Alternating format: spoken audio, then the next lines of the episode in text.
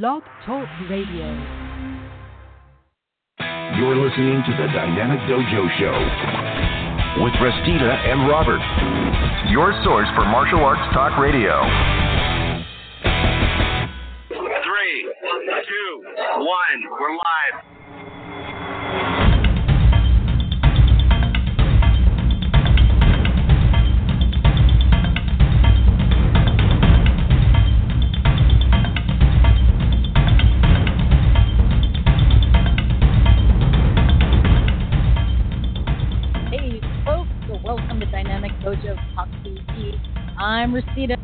I have my co-host on with me, Robert Deal, and it is Sunday, February 11th, 2018. And uh, stay tuned a little bit later because we're going to have open martial arts. Farm. We're going to be talking about a couple subjects that were already suggested to us. Um, but yeah, give us the call a little bit later, about 6:30 or so, 347-677-0699.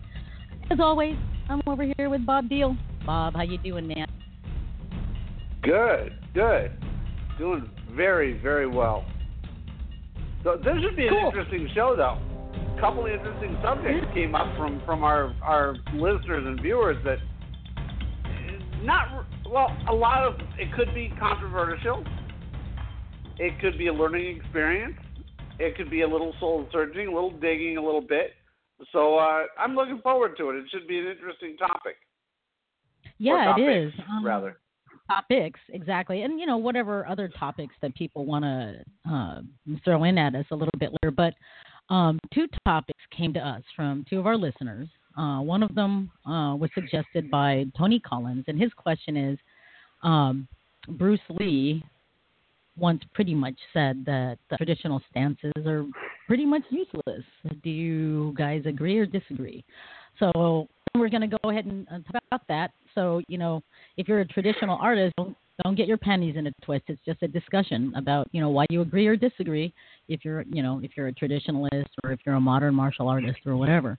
Um, and the other subject that was suggested was, um, how did the question go? It was uh, suggested by Janie Larkin Meiser, who's uh, who's watching right now, and she asks, you know, so you know, what does an advanced rank do when uh, the dojo or the kwoon or the dojang or the gym that you're at um, can't offer anything more in terms of uh, progression in skills um, after certain ability or something like that. So, you know, we'll we'll talk about that. Basically, you know, what do you do when you can't advance anymore at your gym or your school? So that's something. Those are a couple of things that we're going to be talking about later. And if you have something that you want to talk about, um, give us a call at 347-677-0699. But uh, let's go ahead and get started with the show. We usually start with birthdays, unless uh, Well, Bob has anything couple he wants to talk though. about as far as fun a- stuff. I I do. I got Okay. a little irritated that my daughter. She doesn't Uh-oh. understand. Blood. She doesn't understand. We're talking family. We're not talking rel you know, uh, family like you and I are family. We're talking blood relatives. Yeah. So I asked her in October. All I wanted her to do, October 9th, was call or text her uncle, my brother, and wish him a happy birthday. All she Okay. said to me was, Dad, I'm really busy right now. I'm in college. And I'm like, honey, this will take you literally five seconds. Type it out, send it to him. Here's his number. She was too busy to do it. So, Oh last Sunday was my son's birthday, her brother's. And she Mhm. still wouldn't do it. And every time I asked her on Monday if she'd done it, I asked her twice, she wouldn't answer me or or would she respond. She doesn't What? understand. When when I'm gone, he will still be there for her. I don't know what problems they've had. I don't really care. They are still brother and sister, and I don't want them to go through the same problems that my brother and I went through because he's nine and a half years older than I am. I Right. want them to be there for each other. And it takes you two seconds to make a phone call or to send a text. That's it. I sent her a text on Friday. It was her birthday. I expected the same thing of her, and I But was you know- I was beyond livid. at you know at that age and i'm trying to remember how it was for me when i was that age and you know and all of us out there should too okay when your parents say you should do this you should do that you know with good intentions right you should you know get a hold of your auntie for your birthday or some for her birthday or something like that or you should contact your uncle and send him a quick thank you note and tell him thank you for that for that cool guitar or whatever, right? And in our teenage brains, we hear you need to do this or else.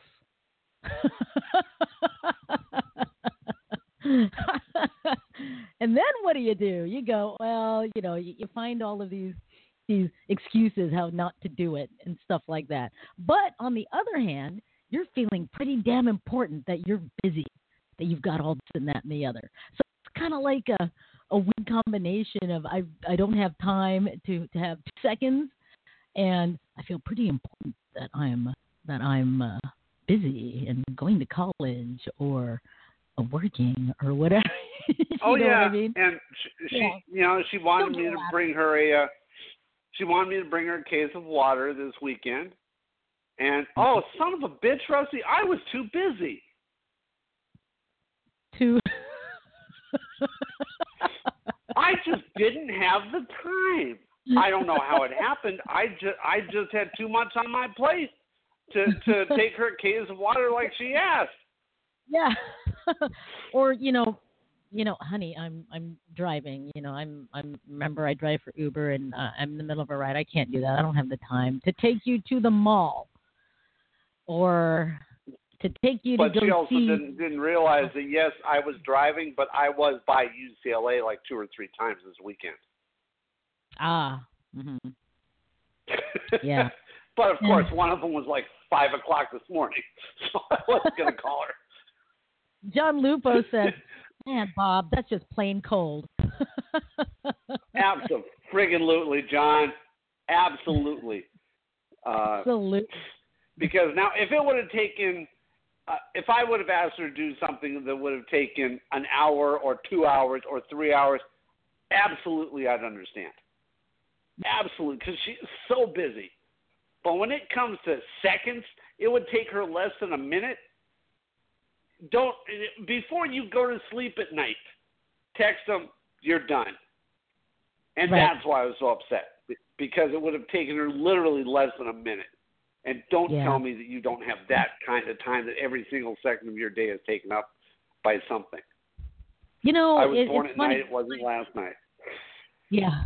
You know, it's funny, like when my kid when I give my kids at my school, some of the kids, not all, but when I give uh, some of the kids at my school like homework, like, okay, you know, this this and that person they need work on their, you know, inward strikes or something like that. So, you know, Billy, can you your homework is that, you know, thirty times in the morning you practice your inward strikes from your bow stance, um, and uh, times at night, okay, until next week.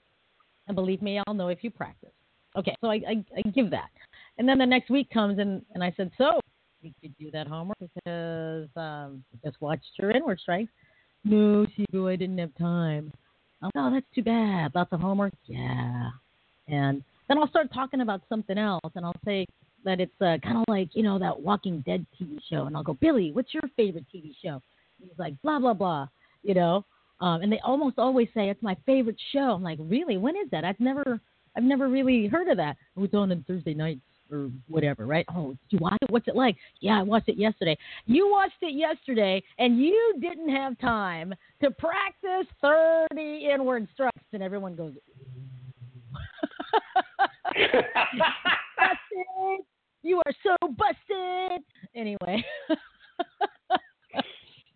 you know, and that's so okay, so this, Go out of this, this cool thing happened, and we, we were we were sort of alluding to it before we came live on Blog Talk Radio. Mm-hmm. I had this very interesting override last Sunday night, and I, like I said, I never get starstruck until last Sunday. And this guy hasn't been around; he's retired long ago. He was a famous boxer from the '70s that appeared on the TV show Taxi with Tony Danza. Where he actually hit Danza, and he was telling me about it. He was playing himself as a pro boxer. Now Tony Danza is a pro boxer, or was. Mm-hmm. And I said, I that was what I told him. I said, I remember that. You actually really hit him. And he said he left his head there too long. this guy was was now maybe you'll know the fight. This guy, remember Roberto Duran? Yeah, I do. Sorry, I was reading He fought comments. but Roberto yeah. Duran. Oh, really? Yes, And this his was a- name was Carlos Palomino. Yeah, Carlos Carlos Palomino. So, but that was like was that in the early seventies, uh, early eighties? No, that was mid mid mid to mid to late seventies. He's long retired now. He's helping at risk youths, and he's like sixty nine years old. Uh, guy's in Right. great shape. But it was Super Bowl Sunday. When I picked him up, his wife called an Uber for him, and I thought his Mhm. wife was messing with me. His his wife says, "Be careful, you have Carlos Palomino on the back." It's like I'd know who he was, right? right. And then he says, "No, I'm really Carlos Palomino," and that's when I just lost it. I friggin' lost it. I lost my mind. Right when I found out who this guy was, I looked at him and said, "Man, I thought your wife was lying to me." She said, "No." Now I googled him afterwards because his wife had a very unusual spelled name, and when I googled him, it came up with his picture and everything else, and at the bottom it said "wife so and so," and that was her name that called me. So I verified Oh. it was really him. So, do you get It was just people very cool. just out of curiosity, and this is for any Uber driver out there, do you guys get people that like that like ask for a ride and they make up a name? Oh You yeah, know, like for yeah, all the time. up a name I've I've gotten people that have letters that I, there's one girl that that goes to New York Film Academy, and when her name comes up, all it is is Q. That's it. Q, just Q. That's Q. it. Just just Q. Yep. Wasn't there? I could have sworn there was like a, uh, uh, what do you call it? A, a Star Trek character by the name of Q. There was, there was a Star Trek character. No, that was that was James Bond. Oh. Yeah. Remember Wait the head guy? He was Q. I could have sworn there was one for Star. Unless well, Star Trek, unless Star Trek had one as well. You know, so, we've got- So that was that was very cool. Ah, That was cool. That's that's cool. I'm just looking at the comments, and we've already got some discussion going on in the back back room there, in the uh, comments uh, talking about stances. And um, one of the uh, first comments that came in, let me read it here. Steve Lilligan, hey Steve, how you doing? He writes, I would like to know where Tony Collins heard Bruce Lee say stances were useless. I believe he might have taken something a little bit out of context. Bruce Lee went into detail on his bai-jong fighting stance in his uh, Tao of Jeet Kune Do book, which was uh, published after his death. and um, Dan Arola, hey, how you doing, Dan? Dan says, I believe Bruce Lee meant that stances are useless when used statically and not in fluidity, basically. Um, and Steve responds, everyone has a fighting posture or a stance. This is the thing I could ever imagine being attached to Bruce Lee. So, yeah. And um, you just broke Oh. up a little bit. Oh, sorry. And uh, Tony Collins says, yes, there was Q on Star Trek, but it was on the Star Trek: The Oh, Next okay. Generation.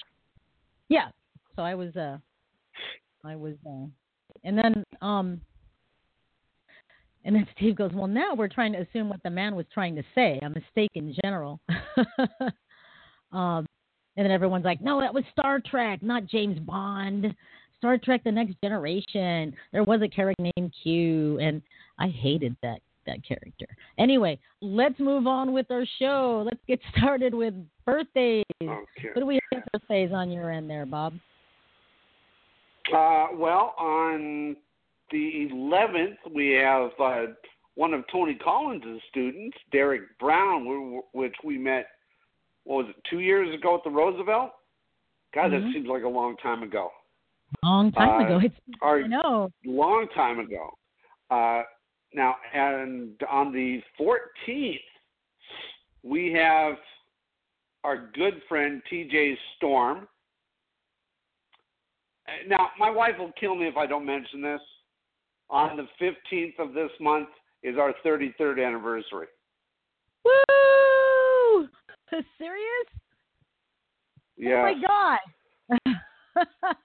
yeah, you know, I guess I, I guess I'd kill you too if you but got some. you know, I get when when when I mention it to people that know both of us, the Mhm. response I get is, they look at her and go, "How the hell did you do it?"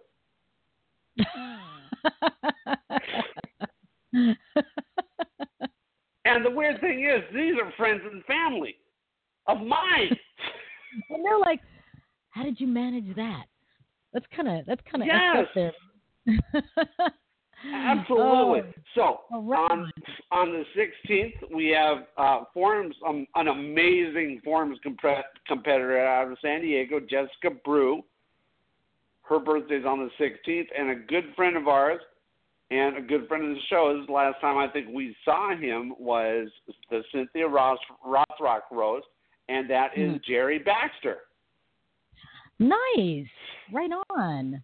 Well, I have a few birthdays too. Uh, tomorrow, the 12th, uh, Robert Dante. He's a skilled whipmaster.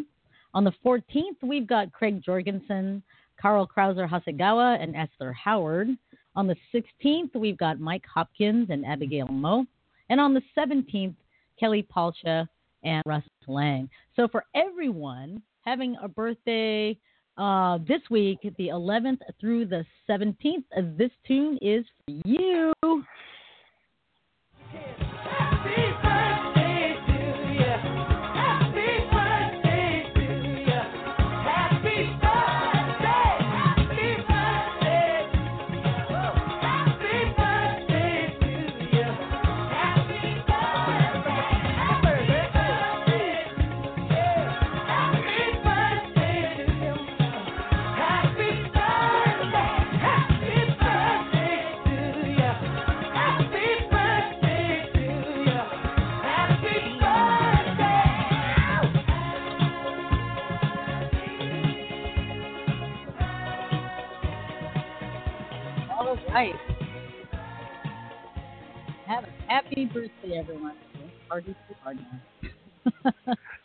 You, know, do you ever forget that people are actually watching you?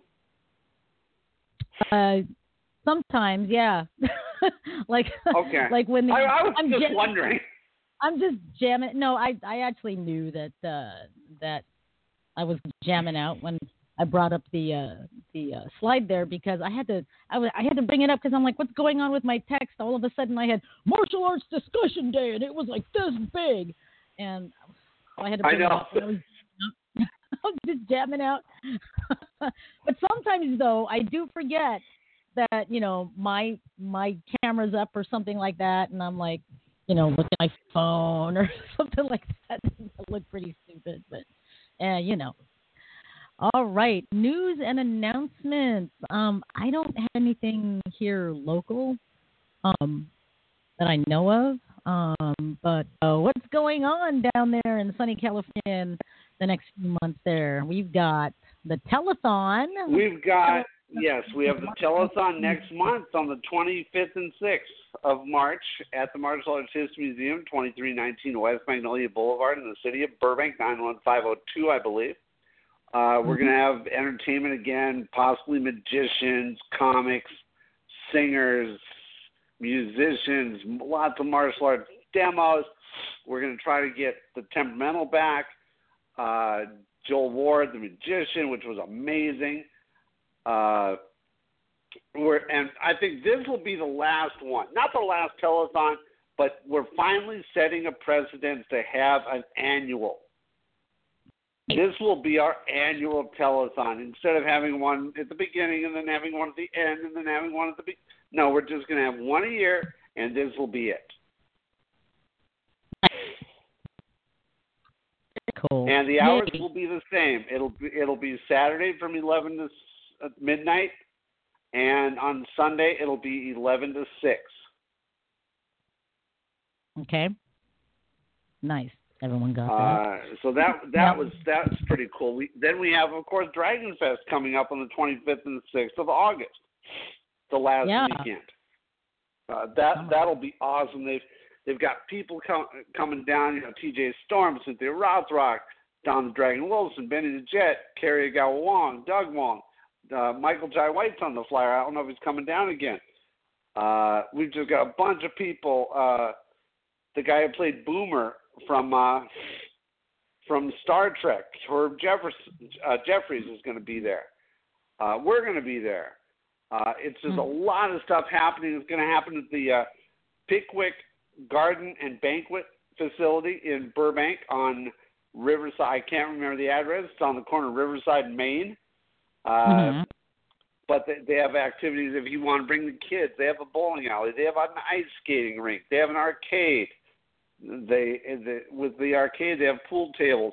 If you want to bring the kids down, it's a family atmosphere. It's going to be a great weekend.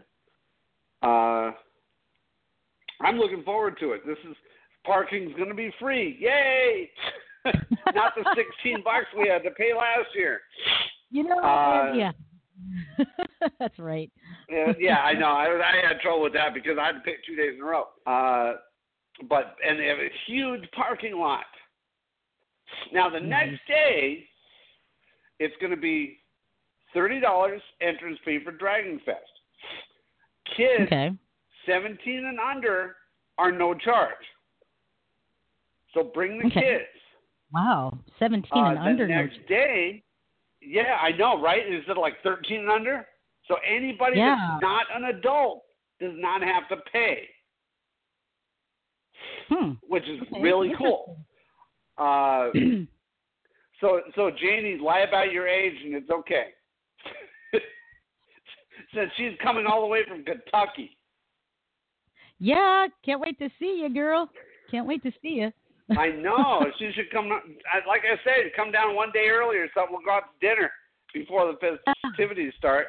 Uh, but Saturday after the Dragon Fest, we get all go over across the street to the Mexican restaurant. They're going to give us all discounts on our food Nice. as long as we're from Dragon Fest. The next Mhm. day, it's also a thirty dollar admission for a seminar day. They're going to have ten seminars for five hours, two two an hour, going on simultaneously, and some of them are Mhm. going to be like Don Wilson, Cynthia Rothrock, Benny the Jet Urquidez, uh, just to name a few, and they're all so that's basically five dollars a seminar to study with some of the best. Right. Nice. So it's going to be a great, great time. Uh, I forgot what. Oh shoot! I think I erased his text. I hope not, but I think I did because I added him to my to my. uh Yeah, I did. Damn it! Uh, got a text from Jim Thomas. Uh, the Mhm. Los Angeles USA Hall of Fame has been moved from Burbank, which is a real drag for me, but it's been moved to the DoubleTree Hotel, which is in Culver City, which is pretty close to LAX, Mhm. and that's happening like the last weekend in March, in May. I'm sorry, in May. So that's Uh-huh. going to be really cool. Nice. Okay. So I'm look really looking forward to that.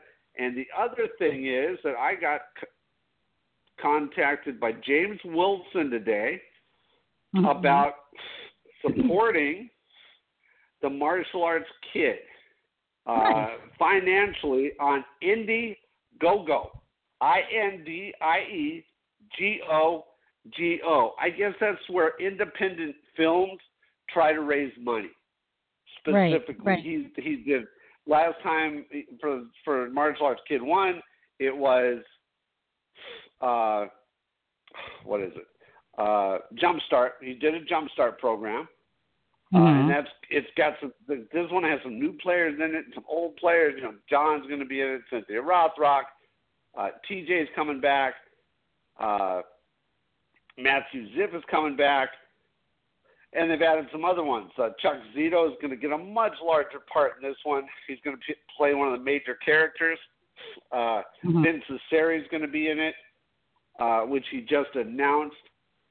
Uh, and I'm trying. So go to Indiegogo.com and I guess search because all I've got is the the. Uh, well, I can copy the link and I'm going to post the link on my page.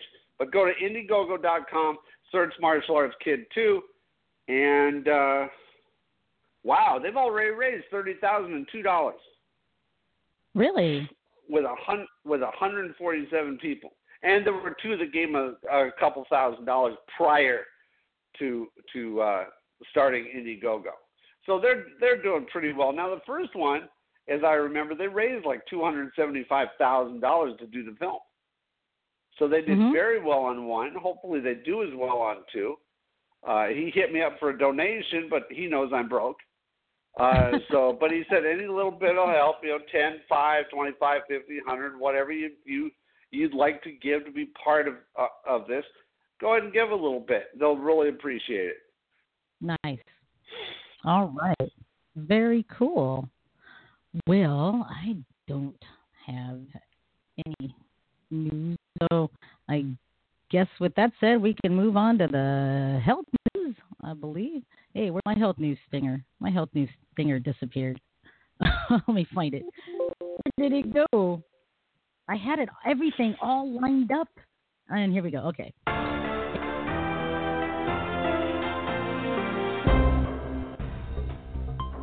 Ah, yeah. All right. So, you know, those uh, energy drinks, well, there's uh, been a few studies out, and uh, the sites um, are looking at the effect that the highly caffeinated energy drinks have on children, and it's been um, it's been surmised that these uh, energy drinks are not safe at all for children and teens and should not even be marketed to them, a leading sports medicine organization warns. Now, the American College of Sports Medicine um, this past Friday released an official statement about the beverages. And I quote, Energy drinks are extremely popular, and concerns about their consumption are coming from every sector of society, which is why we've published these recommendations, said Dr. John Higgins. He's an associate professor of medicine at the University of Texas McGovern Medical School in Houston. Now, children and teens appear to be particularly high at risk of complications from energy drinks because of smaller body size and uh, chemistry makeup and stuff like that. Um, but they're worried about the potentially heavy and frequent use, according to the statement. And um, that's usually because um, kids, you know, don't have that acquired taste for coffee yet, and they'd much rather not have coffee. They want something that's sweet and uh, carbonated and stuff like that. Uh, the warning applies to beverages like Red Bull and Full Throttle, um, Monster, that kind of thing. And the fact that they are not meant for children needs to be emphasized and widely publicized, the group stated. Quote unquote. Our review of the available science showed that excessive levels of caffeine found in energy drinks can have adverse effects on cardiovascular, neurological, gastrointestinal, renal, and endocrine systems, as well as psychiatric systems. Um, uh, psychiatric symptoms, my bad, uh, Higgins said in a ACSM news release. More needs to be done to protect children and adolescents as well as adults with cardiovascular and other medical conditions, he added. Now, among the group's recommendations, number one, stop marketing to at risk groups, especially children. This includes marketing energy drinks at sporting events involving children and teens. Uh, number two, do not consume energy drinks before, during, or after intense exercise. Some deaths linked with energy drinks occurred when a person consumed energy drinks before and or after vigorous activity. Number three, educate consumers about the differences between soda, coffee, sports drinks, and energy drinks. Energy drink education should be included in school nutrition, health, and wellness classes. Doctors also discuss energy drink use with their patients, and healthcare providers are also urged to report any harmful side effects to watchdog agencies such as the Consumer Product Safety Commission, the U.S. Food and Drug Administration, and the Poison Control Center. Now, statement which um, also called for more research into the safety of energy drinks was published February 9th, this past Friday, in the Journal of Current Sports Medicine Reports. So there you go. Be careful. Don't feed those energy drinks to your toddlers or your kids, and yeah, even teens. Russ Ebert writes, "Wow, not even teens." So yeah, it's um, kind of wild. And then uh, Kay Chin writes, kids need to drink water or water. there you go. So you know, drinking drinking soda and that all you drink, that's all you drink is uh that's bad. It's bad. Get some water, folks. Anyway, so with that said, I think I think it's time for the weird news. Uh, I lost my weird news stinger. Here it is. It's time for weird news. Well, and I want to make a correction because I saw it on on on our our uh, video feed. Jim Thomas corrected me. It's actually the USA Hall of Fame is May nineteenth. Wow. Okay. May nineteenth. And the meet and greet. Yeah, the meet and greet would be the 18th then, Friday night. And they're still looking for a venue. Hopefully, one of the ones I sent them will work out. So, I have heard it all now. Santa Ana, California. It still won't make her smile, but Grumpy Cat has won some scratch. A California what? jury, yeah, yeah, this what? This is a this is out there. This is out there. Okay. A California jury gave the furry frown queen more than seven hundred thousand dollars this week in a federal lawsuit over the use of her identity. Wait, wait, wait, wait. Now wait, it's wait, weird okay. the way they worded it. They offered settlement money to a cat. Is that what this is saying? To a cat. Cat. Wow. That's C-A-T. crazy. Wow. That that's insane because is a cat suing this person or company? No, the owner is suing the company. So th- it's not like all of a sudden the cat's going to be setting kibble for life. The owner's going to go out and pay off their house. yeah, exactly. So You know? let's, hear the rest, let's hear the rest of this story because uh, now I'm curious. All right, all right. Okay, according to documents obtained by the Washington Post, owner Tabatha Bundesen of Morristown, Arizona, won the lawsuit first filed three years ago against the Grenade Beverage Company. And everybody Okay. remembers Morris the cat, so it's funny she's from Morristown. Oh yeah, I remember Morris the cat. nice. All right. She's she signed on for the cat to endorse a grumpy cat Grumppuccino, but the company sub- subsequently used the cat's image to sell other products, which an eight-person jury on Monday found was unauthorized.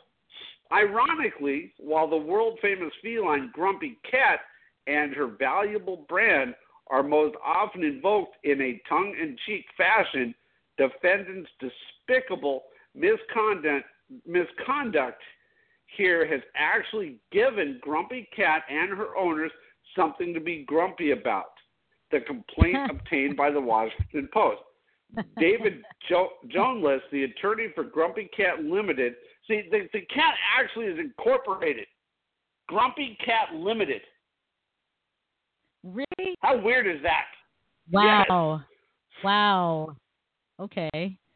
told the, so this company, Grumpy Cat Limited, told the Courthouse News the verdict was a complete victory. Wow. I know. And you know, Oh, they you know? mention this cat all over the place, but they they just skim over the owner. Like the owner's Yeah. gonna gonna really really gain from this. Yeah, you know, and I don't know, It- it's stuff like that. When you said, when you when you pretty much said that a cat got this money, right? I all I could do was start in my head. Just I know, right? oh my god, I don't know. All So, right, That is my you weird news. There you go, Grumpy Cat. Let's move on to entertainment news. Okay, everybody who came up in the '90s remembers the term "Did I do that?" Steve Urkel. Oh, yeah. The actor was Jaleel Yeah. White. Well, Right. now from what I understand, from what I remember, he lives in like Phoenix. And you know how I know that? Because, uh, oh my God, I can't remember the basketball ball player. Oh, Charles Barkley got a DUI leaving his house Hmm. Okay. in Phoenix. And not that he has only one house, but that's where it was then. Someone's messing with Jaleel White's prized possessions. Two top dollar electric bikes were burglarized from his home, and you better believe Urkel's pissed. okay. God. Now remember, and I kid James Blue about this. I've seen Steve Urkel kick the crap out of James Blue oh, really? on the series. Yeah, it was it was really funny. And of course, I've also seen Amanda Bynes kick the crap out of him too. Oh, wow. He's gotten the kick, crap kicked out of him by by all, everybody. Law enforcement sources tell TMZ Jaleel discovered one of his garage doors was left unlocked Thursday afternoon, and the thief made off with two, with with let's see, the thief made off with his Stromer electric mountain bikes. You know the problem with that, Rusty? Doesn't that defeat the purpose of a mountain bike? Yeah. To- you know, like, Having it electrified. yeah, you know, but cause, I mean, what are you gonna do if you're up in the mountains and the battery dies? Oh my God, you gotta go. God forbid. You got to pedal. Oh my God, you got to pedal. Holy crap. I know. Holy crap! You gotta get training, folks. Anyway. exactly. So Jaleel tells TMZ one of the alert neighbors who was aware of the burglary saw a guy riding around on the bike and snapped a picture. Jaleel says he he's given the photo to the cops and they're investigating. Then the the, the line says whoever jacked Jaleel's ride must not know what he does to thieves who mess with him. I don't even know why they added that paragraph. I don't know. Well, Russ That's Ebert, like right? a random thought. Yeah, Russ Ebert uh, writes in our comments on our feed. He goes, "Urkel has powers he cultivated as a nerd." Yes, with his pocket protector and his his duplicating machine. Yes, I remember. And Kay Chin writes in, "Yeah, okay. How about them San Francisco hills with the electrified uh, electrified uh, bike there?" All right. I know, right? I've I've, Right? I've gone up a, a a I was when I was golfing. I was going up a hill, and this damn cart ran out of juice. Oh no! It sucked. what Uh, happened? well, we had just we had just started. My instructor turned around from his cart, and we just rolled it back down the hill. Oh, okay. So you were completely stuck. No, it wasn't completely stuck. It was just going really slow, so he knew it was out of out of power. Oh, man, that, that bites. Well, let's do this, folks. Let's uh, go ahead and uh, let's uh, take a short break, uh, and then we will open up the phone lines.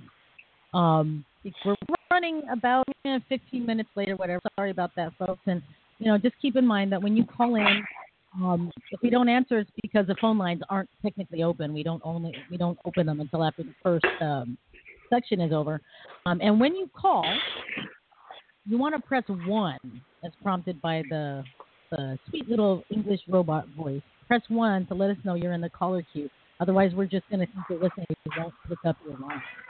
Our phone number here is 247 677 0699. But before we open the phone lines, let's take a short break. I need to go get something to drink. Uh, so we'll be right back after this. Don't go away. Assuming it plays. I don't know why it's not playing. Come on. If you There own a gun, you have a full time responsibility. When you aren't using it, be sure it can't get into the hands of curious children, troubled teenagers, a thief, or anyone else who might misuse it.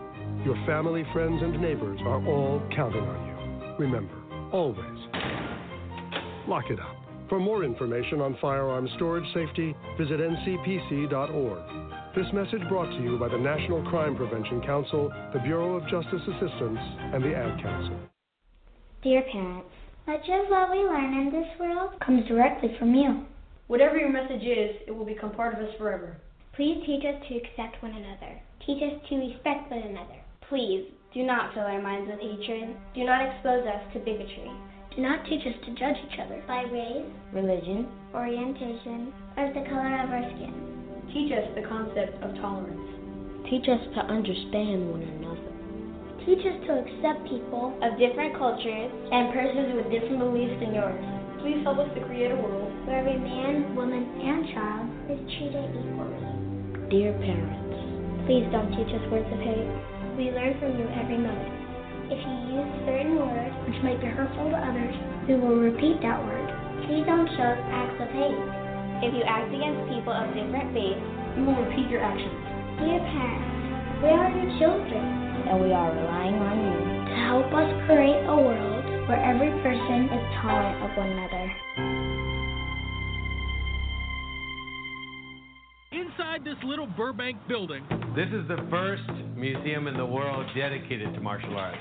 It, it really reflects on the style and the, the philosophy of each and every different culture. White eyebrow kung fu, monkey kung fu, the animal styles, Shaolin. Talking about the ninja here. Japan had the samurai. Here we go into our Korean section. In fact, every corner of Asia and the Pacific has its own martial art. It'll be an absolute shame if one day you ask a kid and he doesn't know who Bruce Lee is. From the history of the Japanese samurai to the artistry of anime, enjoy a look into Asian culture by visiting the Martial Arts History Museum in Burbank. Hi, this is Frank Dux. This is Joe Douglas Wong. Hi, this is Kumu Lua, Michelle Manu, and you're listening to Rosita and Bob on the Dynamic Dojo Radio Show. The only place to be to get the real scoop on the real things that are going on in the martial arts world.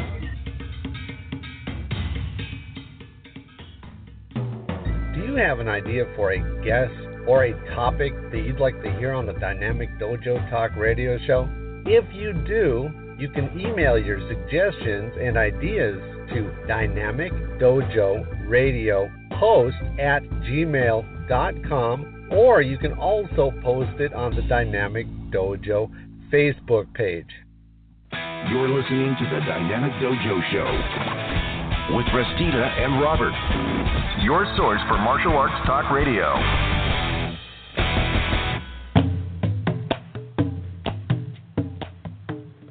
Okie dokie. If you're just now tuning in, this is Dynamic Dojo Talk TV with Rita and Robert. Uh, we're running uh, about 15 minutes late in uh, opening our phone lines, but our phone line number here is 347 677 0699. And we already have someone on the line with us, so let's say that we take this call, Bob. Oh, I, I agree. All right, let's do it. Let's uh, click open this mic here. Area code 214. 214, you're on Dynamic Dojo Talk TV. Who's this? Hello, area code 214. Hello. Hello. Hello. Hello. Who is Who are you speaking with? This is Goldie Mac. What's happening? Oh, hey, Goldie. Hey, Goldie. A lot, man. What's up, man? What is up? Boom, boom. well, I'm I'm down here in Orlando, Florida, on vacation. It's 87 degrees out here, sitting on the patio, enjoying the lake, and uh, having myself a good time. Nice. Oh my goodness! Right on. Very cool. Very cool. So, um, thanks for joining us for our open forum discussion. And since you're on the line with us, uh, we're just gonna we're just gonna say that you're part of our panel for as long as we can have you. How does that sound? All right, sound good. All right. Well, um, one of uh, the subjects on our open forum today was uh, submitted by Master Tony Collins, and he writes, "quote unquote." Bruce Lee referred to Sanchez as being almost useless. Do you agree or disagree with him, and why? Now, other people um, on the comments a little bit earlier had written that um, that maybe Bruce was talking about use of static, locked out, you know, realistic classical stances, um, referring to those kind of stances being hard to use in a realistic situation as opposed to being fluid and, uh, and mobile and stuff like that. So anyway, we're going to pose this question to everyone out there um, that's listening on Blog Talk Radio or watching on Facebook Live. So what do you think when it comes to traditional stances?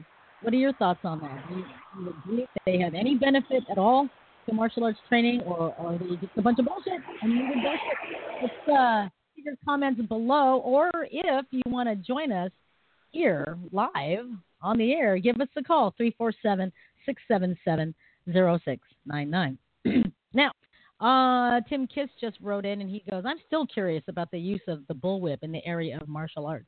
Well, Tim, I hope to get to that somewhere later on um, because personally, I don't know of any any um, any uh, any other people than the people that I know that use whips uh, for martial arts. Um, you know, there is an art called Latigo y Daga, which involves the whip and the dagger. Um, but we'll we hope to get into that a little bit later. So, um, and uh, Daniel Arola says, um, in a, in reference to the whip, if you get hit by one long enough, and you might have your answer, Tim. I Good have to answer. like that, man. Yeah. Now, Russ in and he says stances are just a drill, right? Hmm. That's a Well, you know, Mr. Park used to tell us about stances. Stances are, are the foundation of any art. But the Right. problem is, is, is that you don't fight from a stance because combat has a life of its own. right. And actually, you know, you're transitioning from one stance to another in a combative situation. Only you only use the stances, you know, for posing and the like. But for actual combat, there's no way you can use a specific stance in a combat situation and not be static. right. Okay. Because Um, you know anybody that, that has gone to a tournament, especially in the sparring tournament, when they do uh, kata, the stances are perfect and pristine. But the moment they get in the ring to spar, you don't see anybody standing in stances other than the fact that they may be in a posture as they bounce around, uh, uh, jockeying for position. But they Right. don't stay in that stance hmm because it locks you in, and you're gonna you're gonna get nailed. Exactly.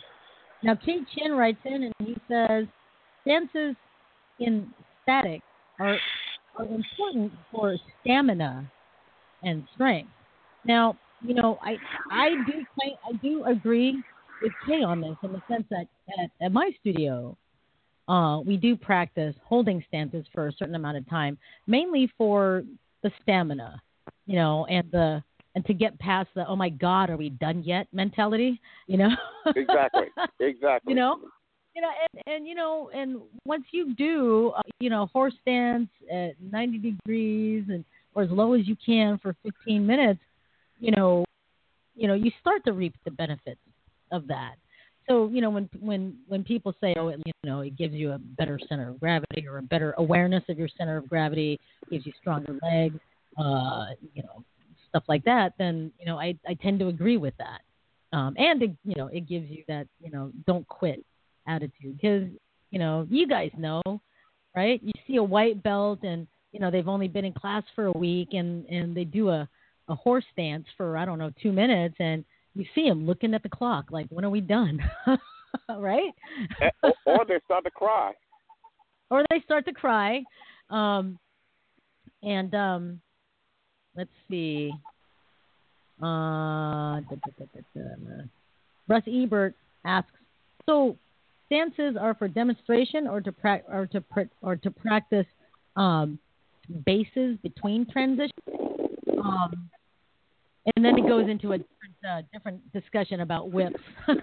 uh, Dan Dan Dan writes, I've been I've seen a kalesa, which is a basically a horse carriage or a horse cart. Um, I've seen a Kalesa driver in the Philippines use a horse whip in a fight once.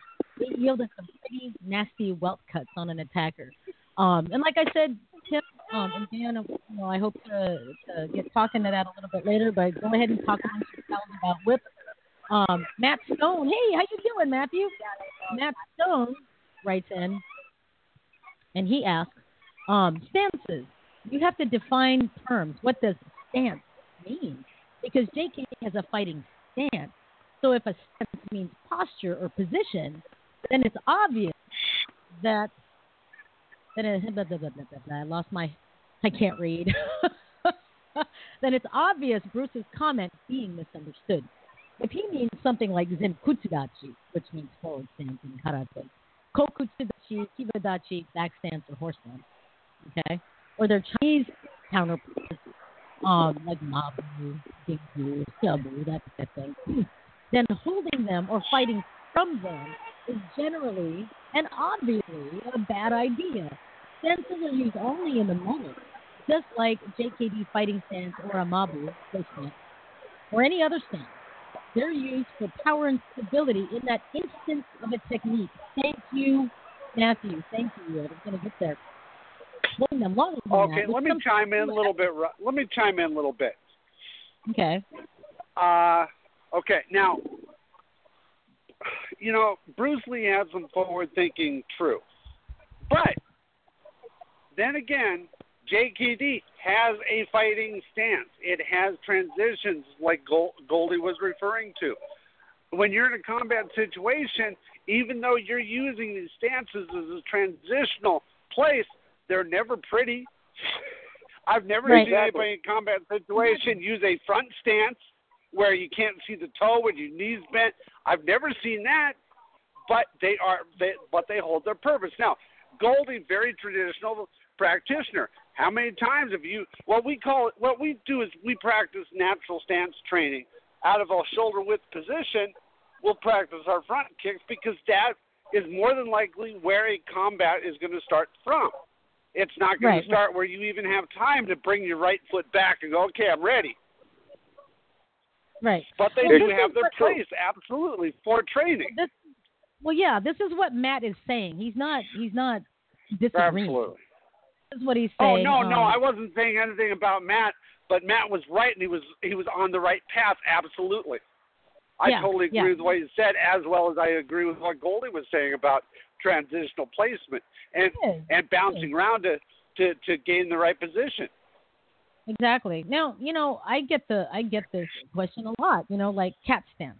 What you guys call cat stance, we call empty stance, um, or flex key stance, right? Well, you know, it, and it's always the kids that ask the best questions. You know, they go, Sifu, you know, why would we fight like this? And that's when you have to explain stuff like that to your students, folks. So, you know, I told uh, my uh, Mighty Mites class that, you know, I said, well, me personally, I probably wouldn't start a fight from, you know, an empty stance or whatever. But, you know, if you know how to do an empty system, you can do a lead leg kick without having to like lean back off of that front foot. And, you know, you'll be able to know where your center of gravity lies on the front foot or the rear foot. You'll be able to control your center of gravity too. That's why we practice our horse stance and our bow stance walks and our like ski walks and stuff like that. You know, um, and of course, one other kid. Well, why do we have to hold the horse stance so long for testing? and for that, you know, I have to answer.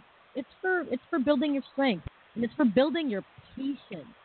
You keep looking at the, you know, the kids kept looking at the clock whenever we would do horse stance training. So when it came down to horse stance training, I just take the the clock off the wall.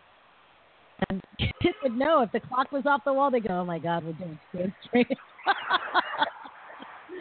Well, Well, and you're you know- right, Rusty. There's other training. Have you have you ever gotten swept? Have you ever gotten your front leg swept and ended up in a horse Oh, yeah. stance? Absolutely. I'm- I'm- of course.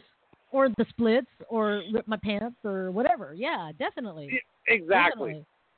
Yeah, definitely. I'm sorry, I didn't mean to step on you, Goldie. Go ahead. No, no, no, you weren't. I, because I agree with what you're saying. But if, if you really take, if you were to take a um, a movie of some of the fighting that you see around, whether it's Bill Wallace or or whomever. And if you were to take that and, and put it into slow motion, you will see every stance that they have learned in transition. What, one of the things I used to do uh, with my students, I would have them go to one side of the room, and I would say, okay, what I want you to do is I want you to walk forward until I tell you to stop. But when I tell you to stop, you freeze in position. And every mm-hmm. single one of them, when I said stop, stop in a modified forward stance. Because that's how, but we don't walk that way. We walk that way, we look, we would probably fall over on our face. right. and, and and for example, you know, when I have when I have them uh, uh, when I'm uh, instructing them on how to do a front kick or a back kick, I will have them stand in front of a chair. And I say, you know, mm-hmm. the only thing different between a kick is the fact is your mind. It's what you're thinking. You're thinking kick.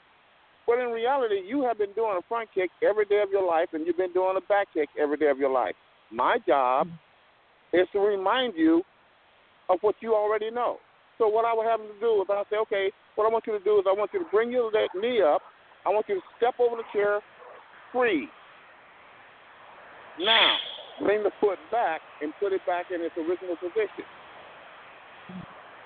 That is a front kick because it's just like stepping over a chair and freezing before you put your foot on the ground. Bring your knee back up and step back over the chair and put your foot back into the original position. And when they start understanding that the mechanic is the same of what they've been doing every day of their lives, they get away from, well, this is a martial arts, or this is taekwondo, or this is kung fu, or this is whatever. Because the moment their brain starts thinking of that, their brain start also saying, I'm able, I'm not able to do this because I'm not Oriental or I'm not this, that, and the other. But they've been doing right. it all their lives. Mhm. Exactly. Now, um, Ted Mattingly, um, who was guest uh, last week, he says, you know, in traditional stances um, is worthy because we can't always depend on momentum to generate power if you're in a corner, you should be able to generate power in a stance. Movement, movement should just be gravy. Um, I'm a believer in that. If you can, like, let's say, hold a horse stance, okay, then you can have, then that greatly helps your ability to spring off that foot, right, or off of one foot or the other.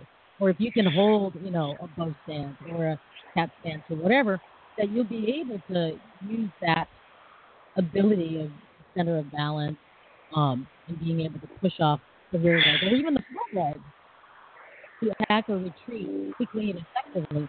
You know, now here's the thing though, folks. You know, these traditional stances are flat-footed. Yes, we know that. Okay, horse stances are flat-footed. You know, bow stances are flat-footed, with the exception of like maybe you know um, some arts fighting stance, which looks like a boxing stance or or what have you, or the the cat stance.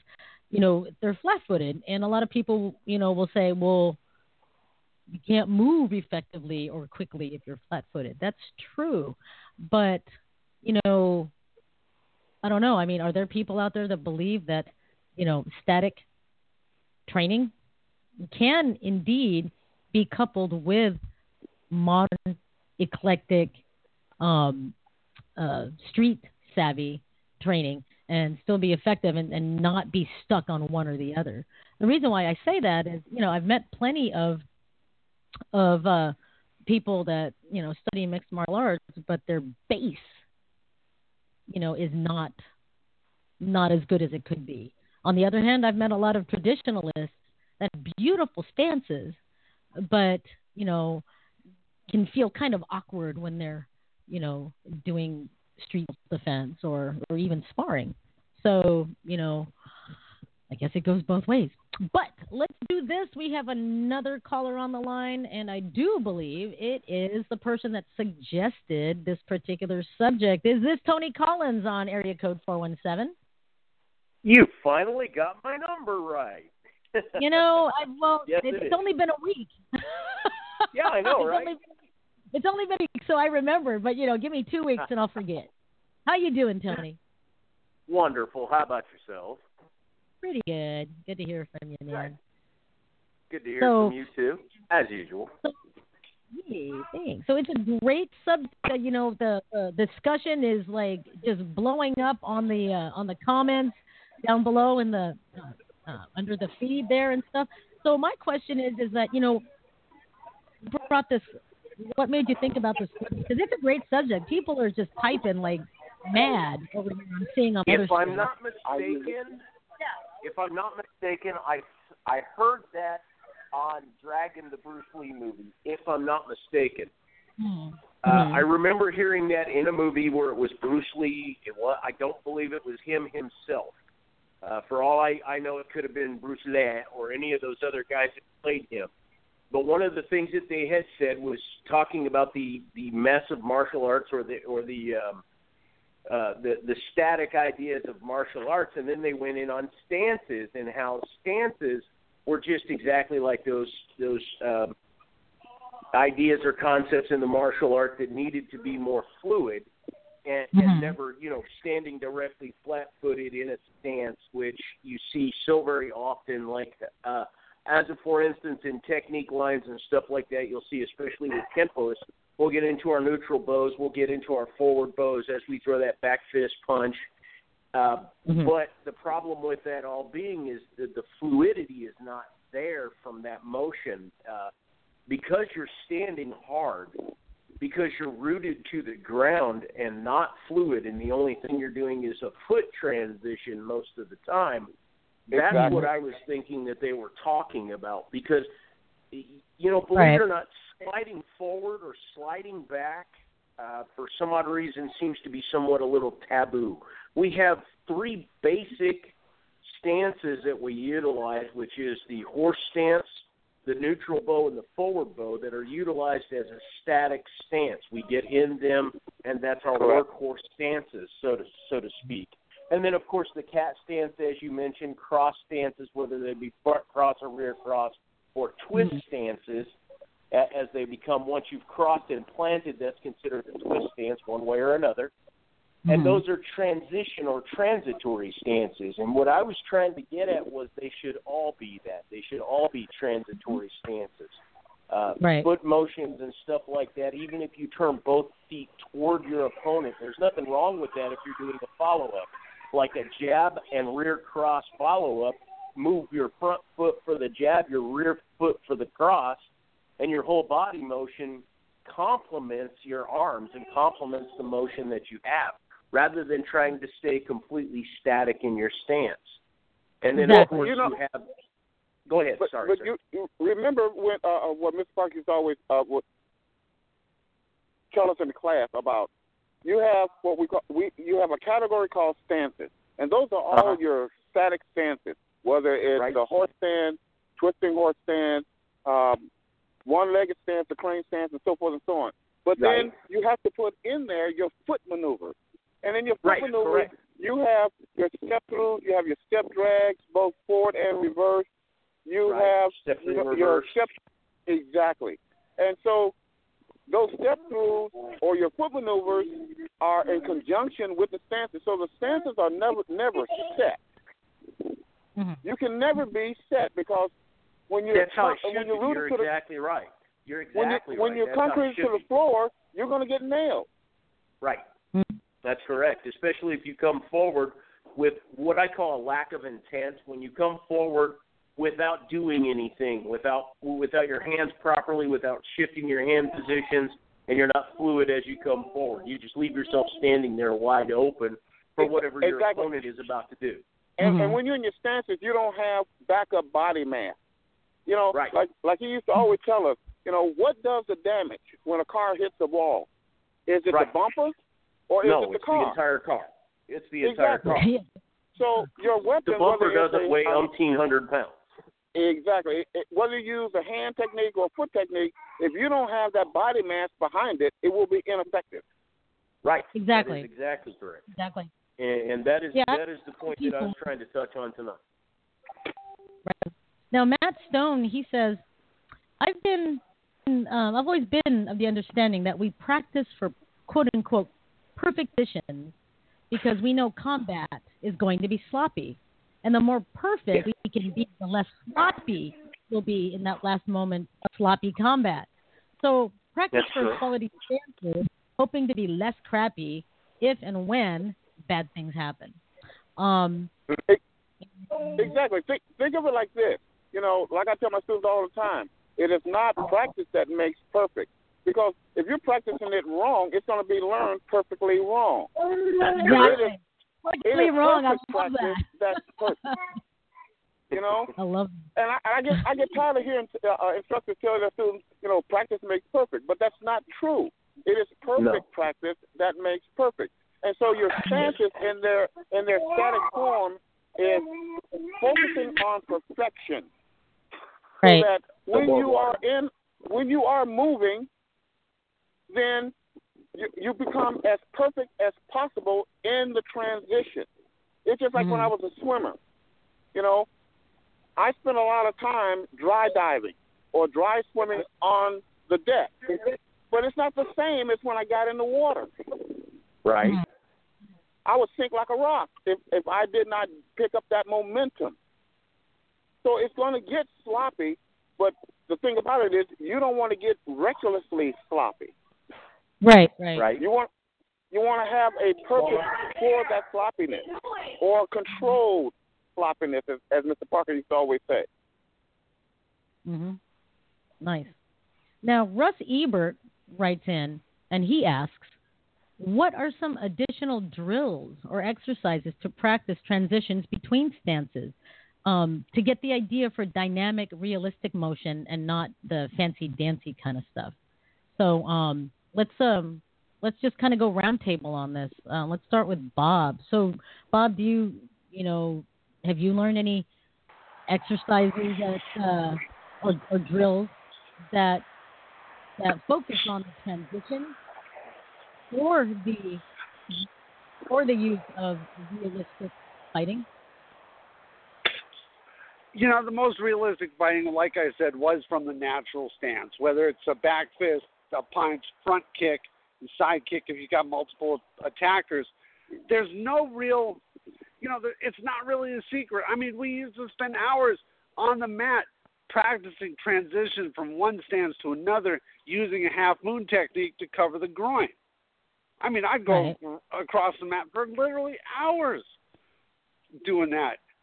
Uh, so nothing really fancy on this end. Of course, I grew up in Jeet Kune Do, so that was a very non-traditional, not like the Kempo artists or or the Wushu artists we have on the line, which was very traditional. Let's go to Tony. Do you have any I- that I'm you sorry, I didn't catch what you said. I had a little family problem go on. What what what was it? I heard what Bob what Bob had said about stances, but what was the question? Well, the question that was posed by Russ Ebert, he writes, "What are some drills or exercises to practice transitions between stances? You know, to get the idea for dynamic, realistic motion and not the fancy dancy stuff." Right. Um, in Kenpo, we have stuff called sets, and one of them is called stance set. We have stance set Yeah. one and two. Exactly. And stance set one and two, if you watch it, is supposed to teach you the, excuse this term, eloquence of stepping from one stance to the next. Uh, You're Mhm. supposed to keep your head level. You're supposed to keep your body at a certain height. You're supposed to keep all these different things that's going on during stance set. It has you going out into neutral bows, going out into cross steps, going out into things like that. And for us, that right there is our our idea of working from one stance to another. Then in freestyle techniques such as B1A, base maneuver one is to step out into your left forward bow, or I'm sorry, left neutral bow, and then go into your forward bow as you strike. Those those type of freestyle techniques like that start teaching you how to apply that in a combat situation is what those the ideas behind those were. So we in Kenpo kind of have that covered pretty well. And then in a lot of our techniques, you're supposed to go from your neutral bow into say a cross stance as you do a back knuckle or come out of that cross stance into a kick or even go back from that cross stance to directly where you were a second ago to keep your opponent guessing as to where on earth you're going to hit him from next. hmm That, that's kind of our answer to that. Right. Okay. Let's go to Goldie Mac. One of the things that uh, I incorporated is something that Mr. Parker had, had, had told me um, years ago. How we came up because when I first started in Kempo, there was no neutral bow. We only had Mm-hmm. the front stance, the back stance that you normally would see, uh, let's say in in uh, Japanese styles or Korean style, where you lean back on that back leg, front leg is virtually almost straight. Well, Ed Parker Jr. was was running track, and Mr. Parker noticed one thing, and that was he was a sprinter, and when you got into to the starting block, you exploded out of the part. Uh, the person that can get out of those starting blocks the fastest was normally the person that's going to win the race, and that's when Mhm. he created the neutral bow based on the, the the starting block concept. So what I started doing was from time to time I'll take my students and and we'll go and we will get starting blocks and and explode out of the starting block with that punch, making it a step through. We will explode out of the starting block with that step drag added into that. We will explode out of that uh, uh, starting block the roundhouse kick right behind it. So that Mhm. gives them the uh, the impetus to learn how to explode from any position. But the key thing was to explode, not to be static, but to be alive. Mhm. Nice. Very cool. Um, let's see here. Um, got a whole bunch of comments that just came through. Um, Russ Ebert writes in again, and he says, in, com- in comparing martial arts in their literal sense, practice, not application, and martial arts that are devoted to combat, should there be a clearer line defined for stances and their use? So, like, you know, should there be a clearer line between, okay, this is the the um uh the art part of this uh, of um of the stances and stuff like that. This is the practice of it, walking up and down the floor. And here's the application. You know, this is why you know these stances can provide you with the right leverage at the right time with these stances. Anyway, Russ is asking, should there be a clearer line defined for students in schools so that way they know that there's a reason why they practice these stances as opposed to teaching your students that okay here's your stances and eventually this is what you, you're going to be fighting out of. Um, russ did i get your question right? You know should there be a clearer should schools teach very clearly the difference between training a stance and what the benefits are and how they can be in a fighting situation? I would like to weigh in on that one. Okay I would like to weigh on that one. Um, all right because not really. This is my own personal feeling. Because one of the things, it's just like learning a language. English, for example. When you learn to speak a language, you learn it, you know, phonetically, as Mr. Park used to always say. And if you try to learn, uh, if you try to separate those two, then you have people talking cat, at, bat, at all the time. Okay But you have to learn things phonetically first, and that is your stances. Everything is phonetic. You know, one, two, three, four, five, six. But then you go from phonetic to learning how to speak coherently, fluently. It, it's the same thing when you learn how to write. You start learning how to write by printing. That is as static as you can get. But then you Mhm. move from that phase of understanding on how to write to script writing. And then from there, you learn how to shorthand. So Right. it's impossible to say, well, let's separate printing from this and the other because without one, you don't have the other. You have to have that transition from one to the other. But you have to explain in detail why printing is important and how printing relates to cursive or script and how script relates to shorthand. Mhm. Right on. Tony, did you want to weigh in on that also? Well, just that uh, to me, that's kind of up to the individual to teach that anyway. I mean, if you're going to talk about a stance, you need to talk about what it can do as opposed to what it does when you see it, say, in a technique. If we don't Right. have a stance that goes through your opponent's leg in a technique, then we need to go ahead and show them, hey, this stance can move along this line here and go through their leg, or this stance Right. can do this, or this stance can do that. So to me, Exactly. it's up to the individual instructor themselves to know why would we step into this? Why would we match them knee to knee, or Exactly. the side of their knee with the side of our knee, and then turn our foot? I mean, why would we do these things in these different stances?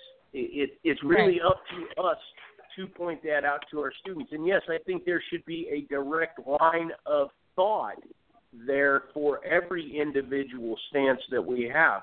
Uh, a neutral bow looks really cool when you start off in your neutral bow and you just learned it, and your front foot or your front toe and your back heel are on that line, and then you realize that there's little tiny variances as you step through there that could help you in a fight sequence to say make a two inch gap between that front toe and that back heel so that that line is say two inches wide versus a line that's one inch wide. And, and you'll find that, that that that little bit of a of a transition right there can mean the difference between having balance and not.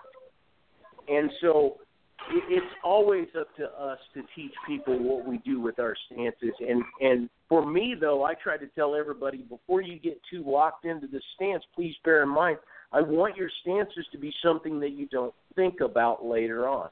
I want them to be Exactly. something that goes from being Exactly. first and foremost in your mind, I got to get this just right, to being all I have to do is step forward and defend myself, and I don't have to worry about this stance. It's kind of like trying to remember the differences between. Uh, I'm going to use techniques because he's going to understand what I mean. The differences between doing delayed sword and five swords. There's only a few, but they're there, and the differences not only are in how many hits that there are, but the stances are are the same. The movements are exact, and all you have to do is know the those differences. And Mhm. and there's subtleties in them. Right. Yes, very much. You know, Right. and, and like I like I tell my students, as you progress in your training, your stances actually become weapons. That's right. You know, when when you do that step through, you buckling out that knee, left or right or inside or outside. When you are when you step through and then you step through in reverse and you pull into that cat stance, when you lift that foot, you actually did, do a scoop kick to the groin. Mhm. So Exactly. like we always say, whatever you can do forward, you should be able to do it in reverse. And that's why I say that when you look at fighters, even if you look at some of your own fights, if you take that and reverse it, rewind it, don't don't turn off, just rewind it, you will see the transition is happening in reverse as well as forward. Mhm. Exactly. We have a we have a technique that, that we call kinjit.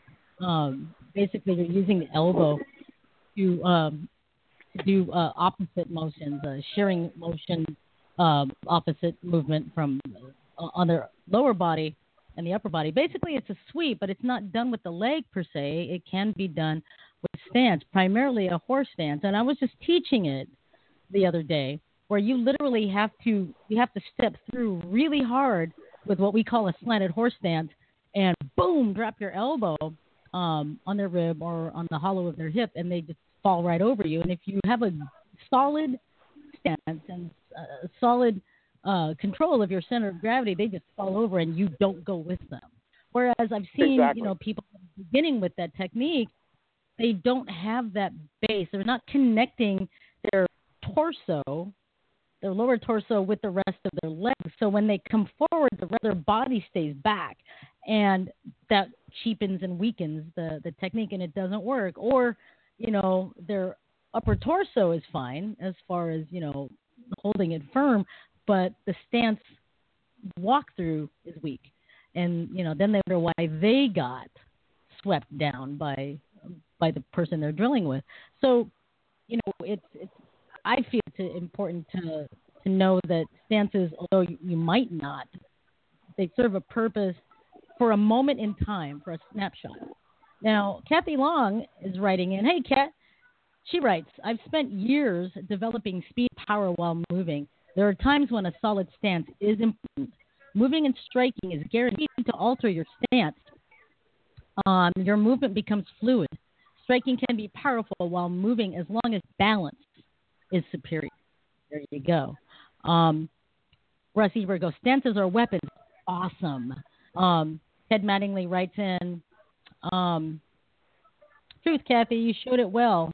Um, all your fights and your um, um, at the telethon. Respects.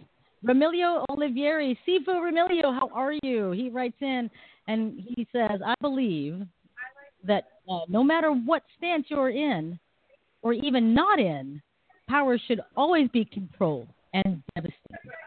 So there you go. Uh, did I miss any other things here? Oh, David Bordeaux, he asks, what?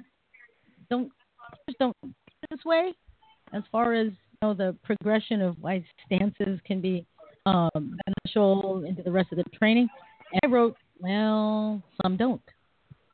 And you know, I've met people that that are so hung up on the um, on the uh, Bruce Lee thing, where they misconstrue the things that that Bruce said. Like they'll go, "Oh, well, you know, they said not to to, to use no way way, so I made my own fighting style."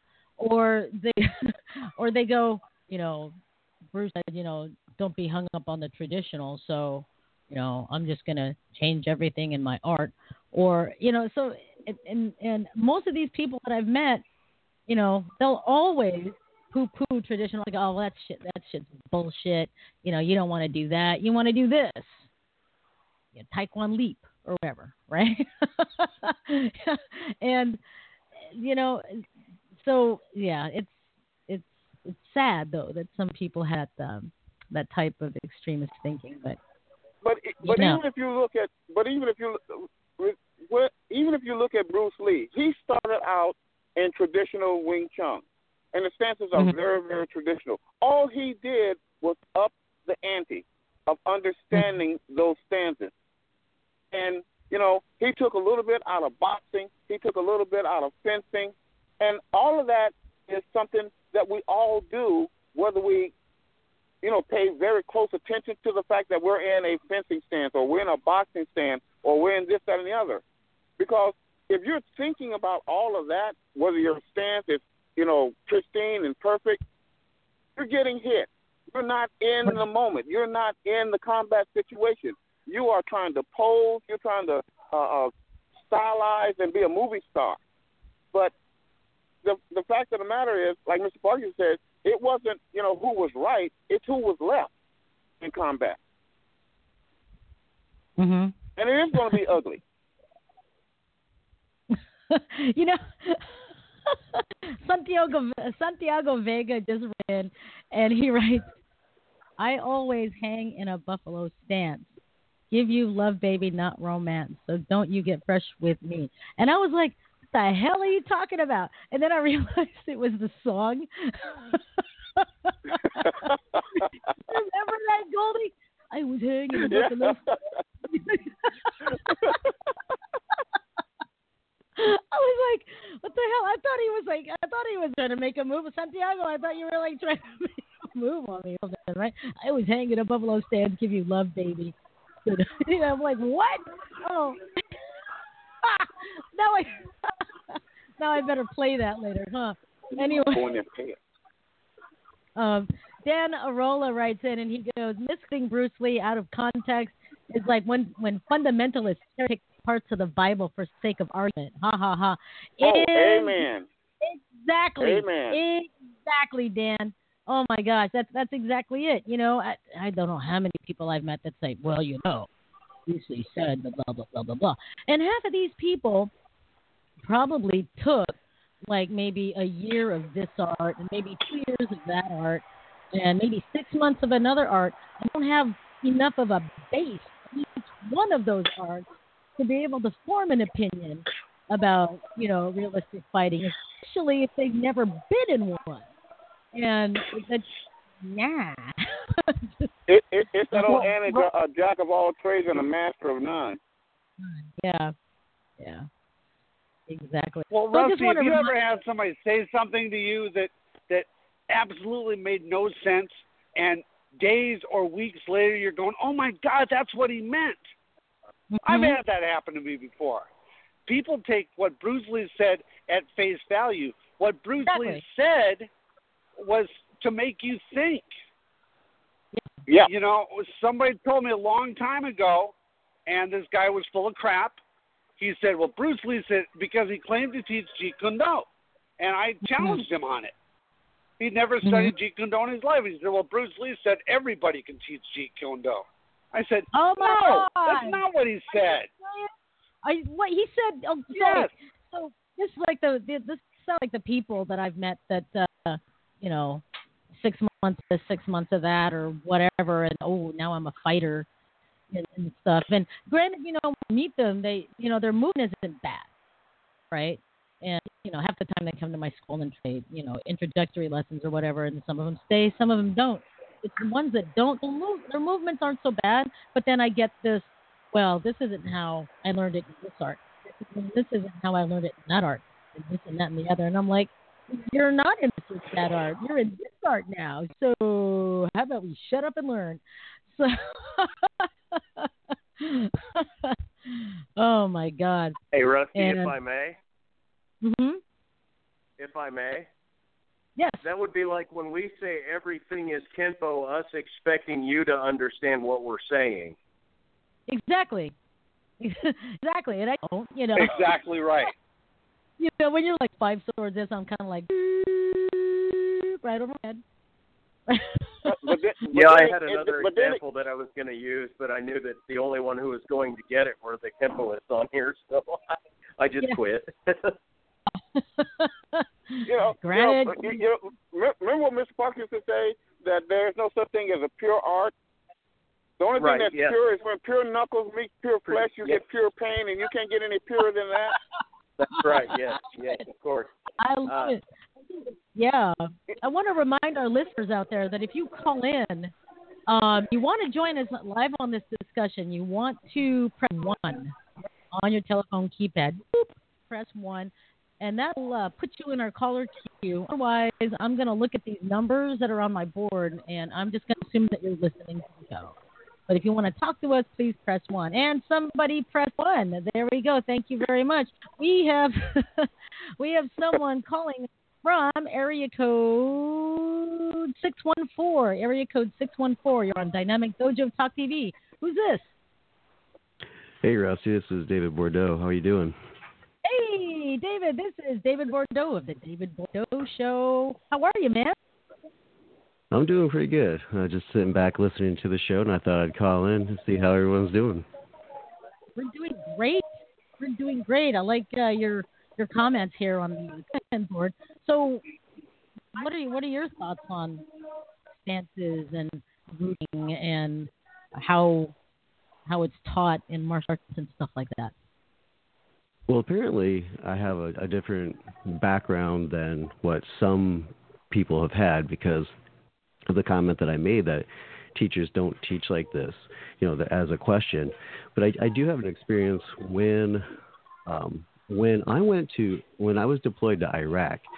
Um, I was already um, had already achieved a first degree black belt in American freestyle karate, and I had a certain view and understanding. And I have a Shuri-Ryu background as well, Shuri-Ryu karate, and I had a certain thought and a certain way that I taught stances. And um, I met a gentleman who was a Dog Brothers um, stick fighting individual and had a great time chatting with him. And we got into a conversation about stances one time. And the way that I was talking about them were- were very static. I mean, uh, I and he, he was having a real hard time understanding what I was talking about. And I thought he like that he didn't have the ability to kind of visualize what I was referring to. So I would go into the stances, and he's like, "Yeah, yeah, I get that, but you're talking about them as though you don't move. Do you guys ever move?" And I said, "Yeah, of course we move." And he's like, "Well, see, there's your there's your issue. You're seeing it, you're seeing it and teaching it as a static understanding. You have to think of it as a dynamic process." And that really like while I understood that, apparently the way that it's taught in a certain way is is can help can help people understand or think of it in a static way. But ever since that conversation, I've approached um, teaching differently. But the the thing, and I mean, that really kind of opened me up because when talking to other karate practitioners, they do tend to have this very um, static sort of way of teaching.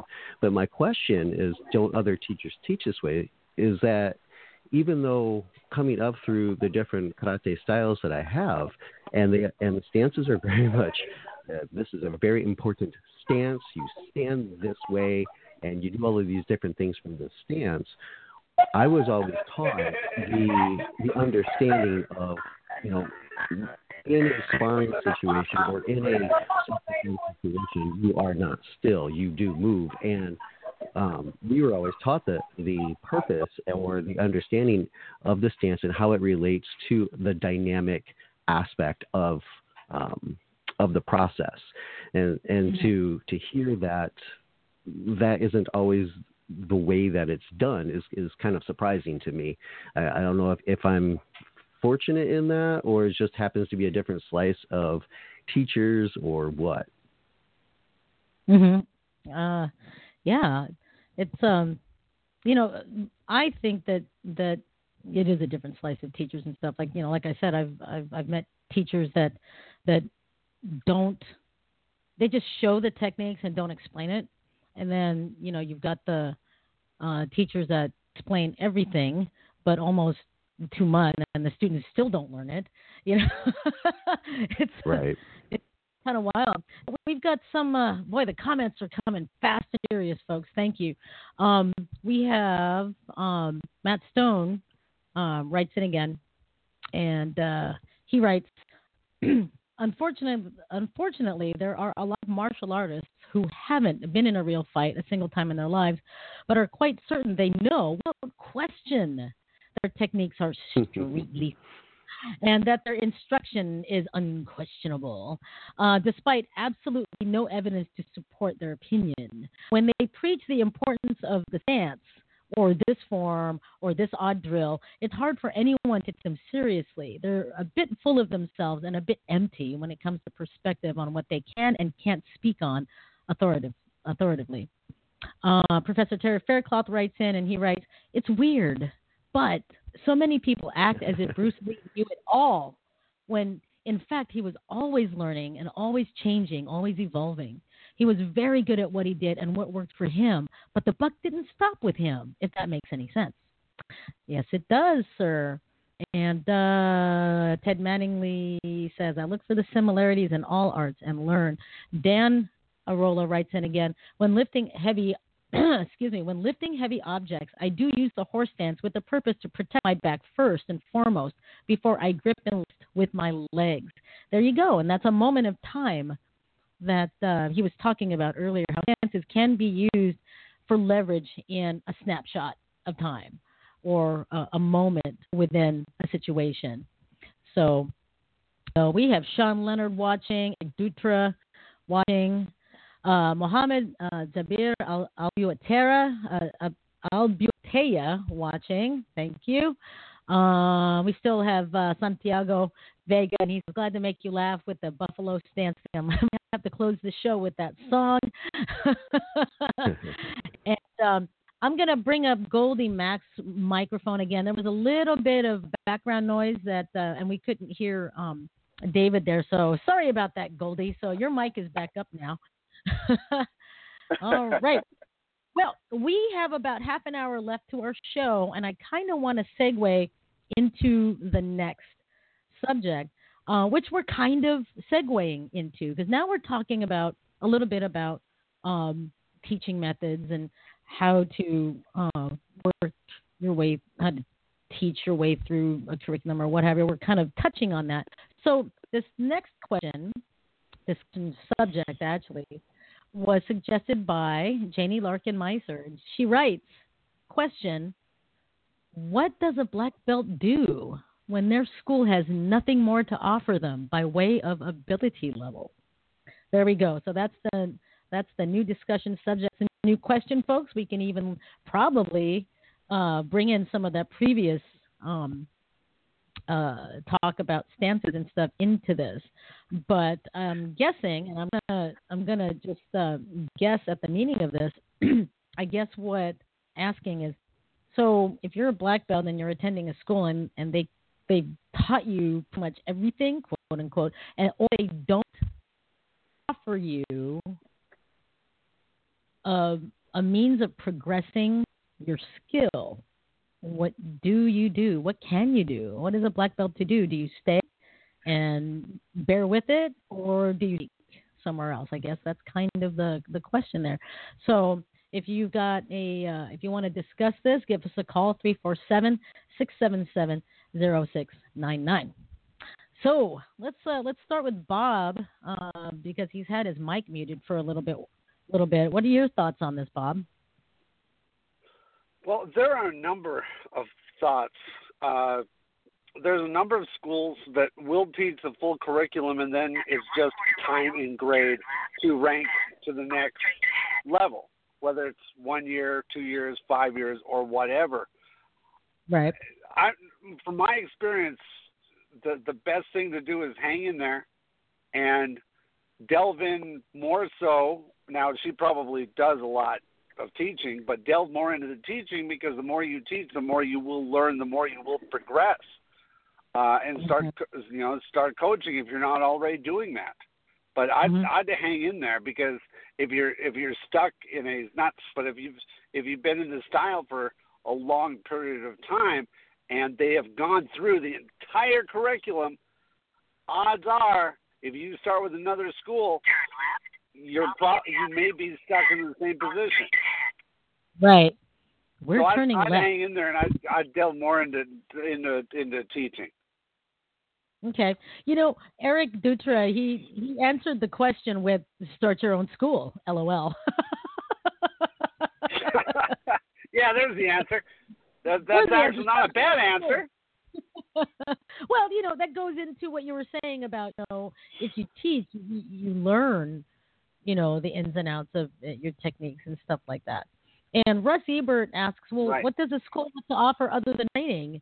It offers partners, right? So there you go. Um, and he also adds, is teaching the way we learn more?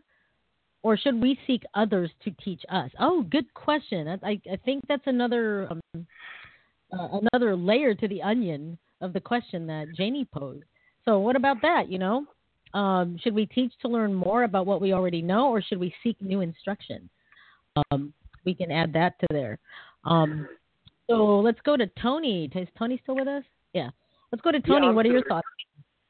Well, my thoughts are this. Uh, actually, you're you're looking at a circumstance there. As a for instance, if you're in a school and the instructor is a first degree black belt, and you have right. learned all of their curriculum up to first degree black belt, now then where do you go from there? Well, if you have learned the entire art up to that point, which is what's supposed to happen when you're when you're training like that, uh, then the only thing that you can do is either teach in that in that uh, in that dojo, or you can cross train, even if it's in the same art, cross train in the same art with somebody who's of higher rank. Um, you can do that through very different ways. Kenpo's kind of weird in that uh, we can do that in in so many different ways. It's not even funny. There are videos out there that you can use as a reference. I don't say use a video as a teaching method, but as a good, good reference. Uh, Mhm. But once you have the basics and everything else, you'll understand that you know when somebody says sandwich elbow, we know what that means. Uh, so really, that that's a circumstantial thing. But if you're talking about a a school that says that that you know they've learned what they feel like is everything they can possibly learn from the entire system. Now that's a Mhm. totally different circumstance altogether because if you think that you've learned everything that you can from the entire system, I think you better talk to the people who's been in that system longer than you because all you really are is kind of like an artist who doesn't have just that right picture that he can draw or he can paint just yet. And all he has to do is keep plugging at it and keep plugging at it, and you will learn more from that from the, of the techniques from there.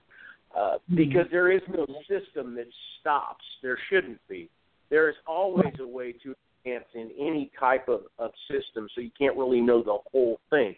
But as far as like I said, a, a single belt level or something like that, yeah, that's that's as simple as maybe going to somebody who's one step higher than where you are. But also remember that you you must talk to the person who's training you. Don't just Right. assume walk out and go join. Uh, I'm using this last name just out of the blue because my grandfather's last name is Miller. Uh, go join Mr. Miller's class because I'm at first degree black belt. My instructor's at first degree black belt, and I can outdo him in certain things. No, you need to talk to him because maybe, just maybe, he hasn't taught you everything yet, and you only think you know it. Exa- amen. True, true. Amen. All right, I want to pull up. Um, I'm going to pull up uh, Old Days Nick again because uh, um, because uh, Goldie's GPS was uh, telling me to turn left, so kept kept turning left, and I kept running into the wall. So Goldie, what are your thoughts on on the on this uh, question that Janie? Well, I agree with what everybody else has been saying. One of the things is is that an instructor may teach you everything that you know, but at the same time, he may not be teaching you everything that he knows, and so hmm. you're, you're going to have problems. Right. And, and one, one of the things, In the left lane. yeah, Stay in the left lane, Goldie. I'm trying, I'm, I'm trying to, I'm trying to drive at the same time, so so I'm Oh, trying to stay no. left here. Stay left. Stay in the left lane. Well, please be careful. Yeah, please be careful. Definitely. So I'm gonna just I'm gonna sign off and, and listen from here on out until I can get off uh get off this road. Okay. All righty. All right. So, yeah. Um, it's true. Um, you know, you might have, you might have. I'm gonna keep turning left. I'm gonna turn off your mic for a second there, Goldie. Okay. Um, so that's true. A good, a good point that you made, uh, Tony, and that's what T-Bert says. That you know, you ei- either uh, about all that, and then what Goldie says, you know, might teach you everything that you know, but they might not be teaching everything that they know, or they might not be teaching everything that you might have initially looked for and didn't find. So, for example, you know, um, let's say you wanted to do judo, you know, but you come across a karate school, um, and you fell in love with the karate school because because the the people are great there, um, and uh, the the history of the art is wonderful, and the, the students are great, and you figured, hey, I want to study this. Uh, but somewhere in the back of your mind, you really wanted wanted to study grappling. Now you know that your tutor doesn't have grappling or judo or jiu-jitsu or anything like that. Um, and uh, you know, what do you do, right? Now Russ also asked, you know, so let's just say you do decide to seek out, like, let's say, a higher rank. So, in accordance to your point, Tony, you said, well, what if that teacher is a first degree and he's taught you everything he knows up to first degree and can't advance you anymore? So, if we seek out a higher rank, we have to cut ties with our previous school or not? Will they get political at that point or not? That's a good question, Russ. So, Bob, what are your thoughts on that? Uh, I had to check to see if I was muted. Absolutely, it's going to get political unless it's done the right way. A lot Right. of a lot of students will go cross train without getting their instructor's permission. I've Well, seen that's- many instructors cut ties with students because they just left. They they didn't leave, but but they went to cross train with somebody else without asking. And I've caught, been caught in the middle because the student tells me, or I'll I'll be teaching. For example, I went to teach a seminar at uh, a school here in Burbank where I saw one of my dear friend's students that Mhm. she never told him she was going to go to this guy, and he just said, you know what? And he went to her and said, you know what? There's only one master. There should only be one master w- in your life, and since you're going to cross train, get out. So yes, Wow. it will be, become political, Now, here's the thing. or it can. It may or may not. Now, one time I did it correctly. I asked my instructor's permission, and he still got mad. Well, yeah, because you know, no one wants to think that why are you seeking something else? Am I not good enough for you? In a way, the ego kind of goes in there, you know. And some, some, Yeah. you know, schools, uh, some schools dojo kun, their, you know, their, you know, their code of manners and stuff like that. Some will say, you know, that this is once you join, you're in for life. It's like the mafia. right? Right. You know, and no matter what you do, you know, no matter what you want to do, too bad, so sad. You got to stick with this art. Um, and, uh, and I've met, you know, people of, of, of places like that. But, you know, I do believe it is based on the instructor. Me, I, I'm a believer in that you want to be comprehensive in your art. However, you know, if you're if you're a yellow belt and you decide to do BJ, right?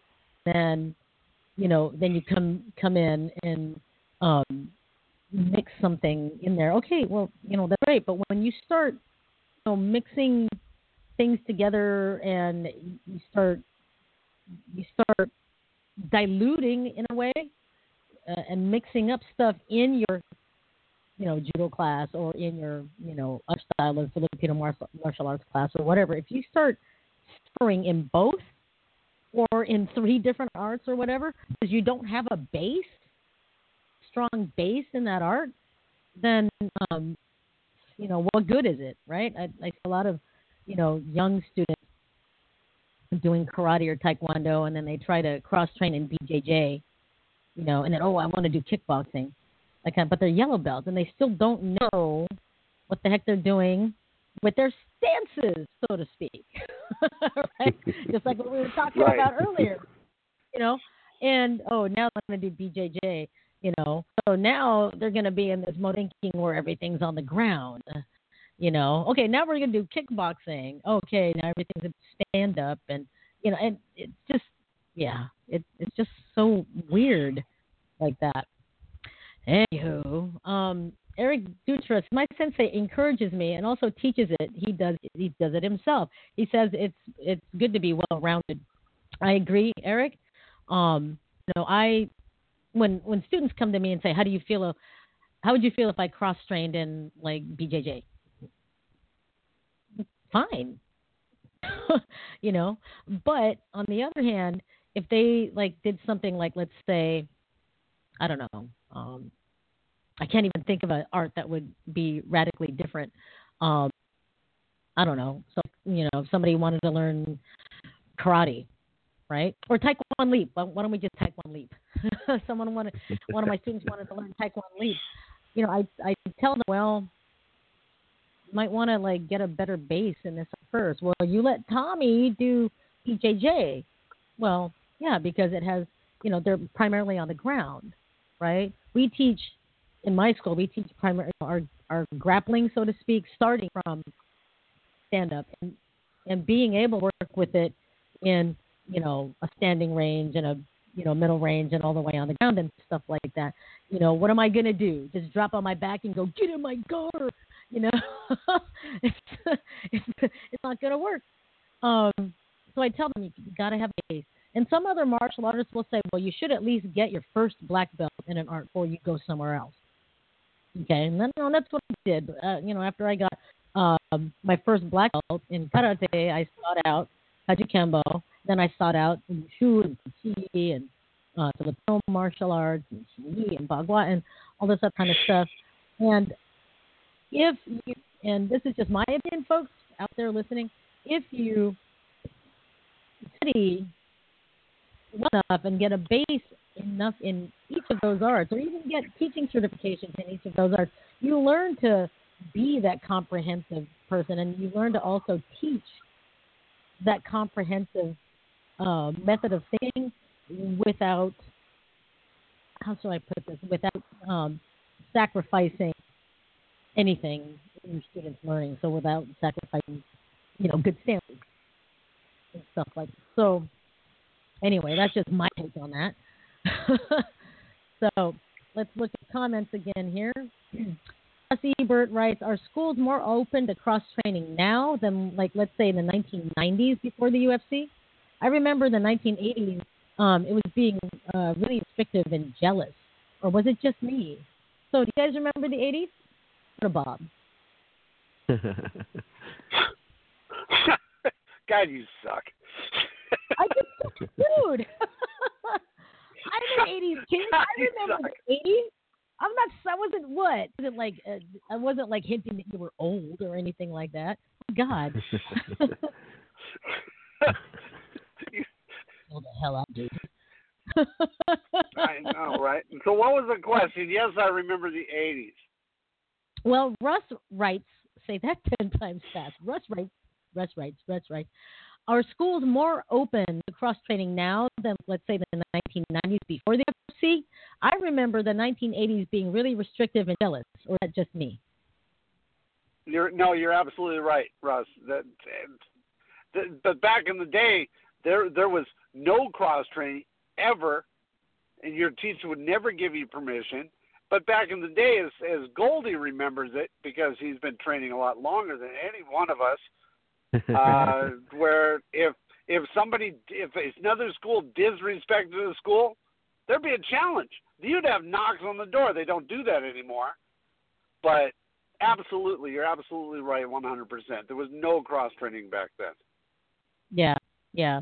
Um, let's bring on the originator of this discussion subject that is garnering so many comments. Let's bring on Janie. Janie's at area code 214.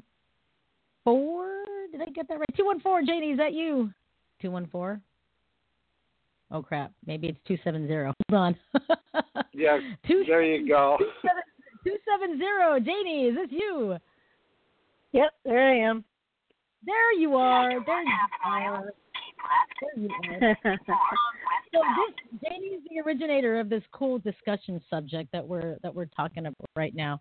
So hey, what are your thoughts on this, uh, Janie? Oh well, it's actually a uh, it's a something that I'm I'm been through and going through for the past several years now, and um, oh, wow, yeah, uh, kind of. Uh, my school is kind of stagnant now. Has nothing really more to offer me as far as there's always something more to learn. Uh, right. I, I'm a true believer, and there's always something more. And when you have more experience in combative type situations than your master, mm-hmm. then there's to me there's a problem. wow. Uh, what, okay, so said if you want to learn. I'm so sorry, is it that is it that the curriculum has nothing more to offer, the the curriculum itself, or is it that the teacher doesn't? Because you know the teacher can add on stuff to a curriculum, right? So sure. Wow. He's he's he he'll he gets you up to first degree, and then from there, um, he can get you through your second degree form, your third degree form, and fourth degree form, and maybe a few others. But uh, as far as learning more uh, basic self defense steps and uh, what we call Holston Soul, which is your escape techniques, he's very limited. Um, mm-hmm. So he says that, you know, if anybody needed to learn any of those things, I'm the one to go to. Um, and, but I'm not, you know, I'm bringing stuff with me that I've learned in the past and wow. a few other things. So now uh, it's like, okay, when my next testing comes up, what am I going to do?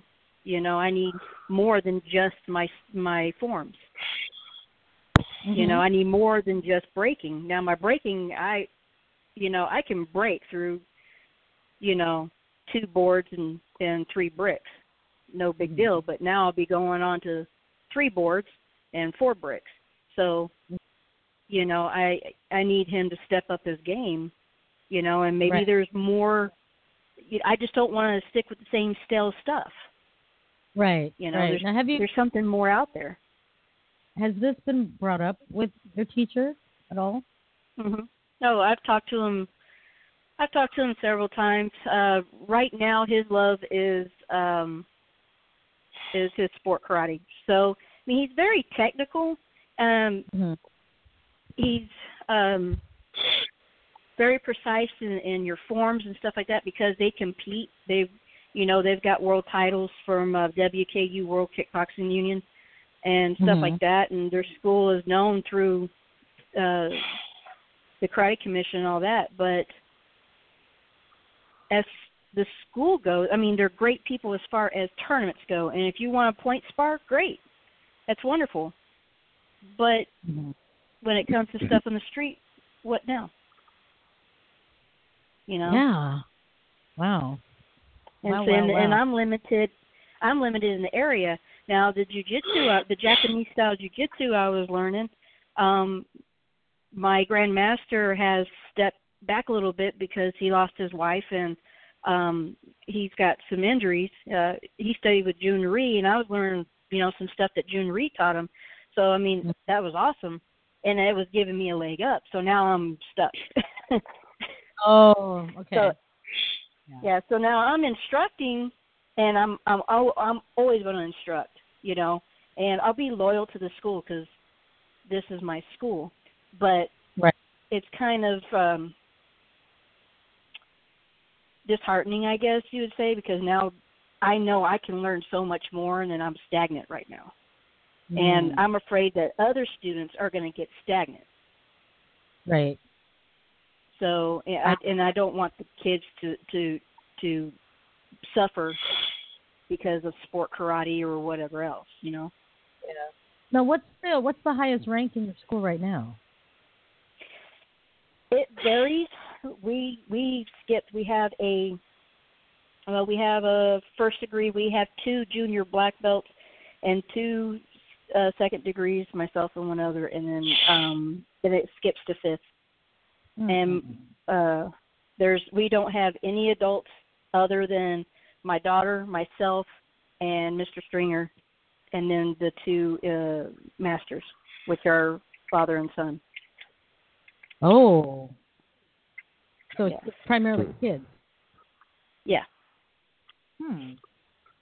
So let's go to let's go backwards in our thing here. Um, so this is Janie's part, you guys. Let's see if we can end the show with uh, just his thoughts on this. Why, why, why don't we bring up Goldie's mic here? Um, Goldie, are you at a place where you can drive safely? I guess not. let's go to um, let's go to David. David, uh, what are your thoughts on uh, what Janie was just talking about? I can't go. Well, Janie's in a in a tough situation You wanted me to come back because up, but I there's no one. Come on, initially Back. what my what my thought was with the the initial question um, is it, it really depends on what your intention is, and you know without hearing her story, looking at the at the question is pretty much are you doing this to to better yourself or to have a fulfillment in the martial arts? And if so and you've kind of and the well has more or less run dry then you know it would be a good idea to look to another either instructor or school. Um, and of course it's it's always tough to recommend going to another school even if you stay with your old school because of the potential political um, concerns or egos that get hurt. And you know even as if the if the school to what the person is going to, if that is their livelihood, having another student or having a student go to another school might take that income with them. Not everybody has Mhm. the luxury. I know I sure don't, but not everybody Yeah. has the luxury of being able to train at more than one school and you know still pay the tuition in that. So the the question that I had to begin with was, you know, what is the intention? Now there are some of us who get into the um, into the martial arts training, and it's it's their life. This is that, and on top of that, they want to teach and they want to instruct. And if that is your path, then being an instructor, you, in my opinion, you almost have to go to another instructor or cross train in some way, especially if you want to stay at the school that you're at and you're able to teach there, because then you can bring back what you have learned and not only if if able to teach what you have learned at your current school. But what i like to do and, and what so many other instructors that i know tend to do is they take this other art or even the same art but at a higher level bring it back to school and compare and contrast contrast to either the style or what has art is already being taught at that um, at that school. Now, for for her though, it sounds kind of rough, and you know, I, I do have a background in sport karate, and I I do understand how it can be tough because in some schools, once you hit a certain degree, and it's, for me, it seems to be like around third degree is where this tends to happen. You there seems to be kind of like this divergence where people go off and they become kata experts or Mhm. point sparring experts. Um, and if that's the direction that you want to go, that's awesome, and you can continue to go there. But if your desire is beyond the quote sport side of it, and Mhm. you're looking more for the self defense um, aspect, you I mean it, it's it's almost in your in front of you saying you need another instructor. Now, I appreciate the loyalty that is expressed about the school where she's currently at.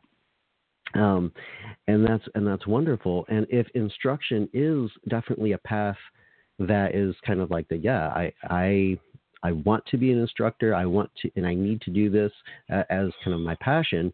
Then my recommendation would be to talk to the current master at the school ex- the concern and see if it is acceptable to go to another instructor either in the same style which it almost sounds like sport um, the sport karate probably won't be what you're looking for um, or to like another art or another style within karate and bring Right. that back to the school because it sounds like it you're already being deferred to when it comes to anything beyond kata or sparring Correct. Yeah.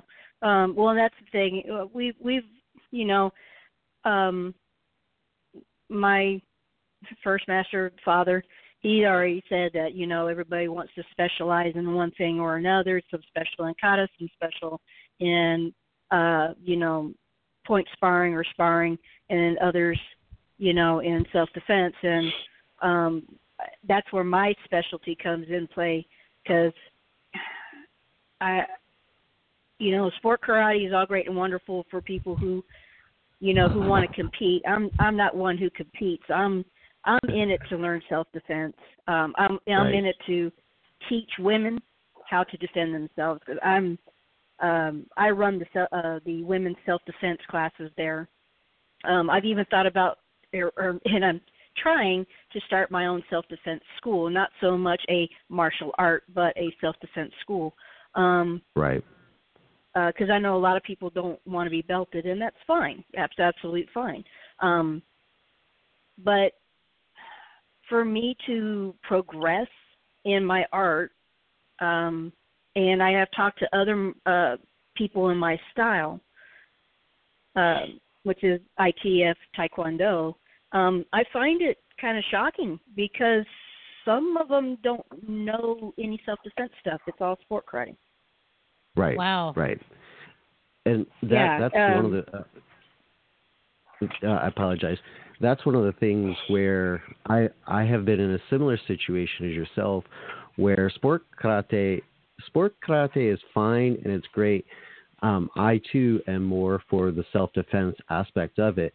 I still teach sport karate. At the same time, my focus is the the self defense um, area. So I had to take that that change and to bring in other styles that actually complement that and support that for myself.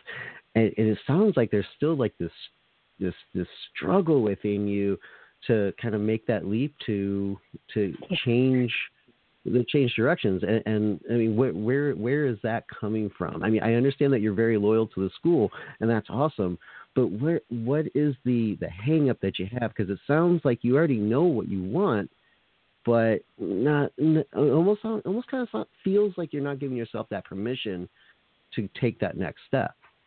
Oh, I'm not. Where is that coming I'm from? not. um, I don't like stepping on toes. Mm-hmm. There's uh, we uh, this place isn't very big, and Okay. uh, the three schools.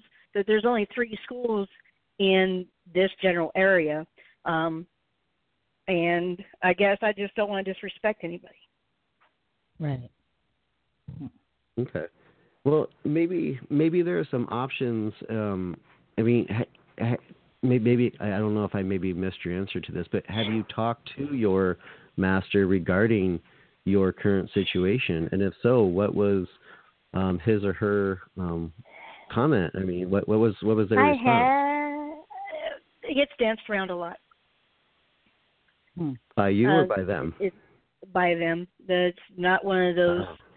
things where um, you know th- there's a lot of good ideas, you know, that sounds great, stuff like that. It's more like brushing it under the rug type. Um, they're more they're more interested in what's what they want to do with their school. Um, Right. and what's concerning them at the point at, at that time than it is really concerning their students or their instructors. Um, I'm not the only one that's feeling like this. uh, the other second degree is uh, is feeling feeling it too, and it's kind of pushing us back a little bit where we don't want to train anymore. But I have to because I have women who depend on me to be there. I think that you already have your answer and that you already know the answer, but it's more of an emotional um, blockage that you have at this point right now, and, and understandably so.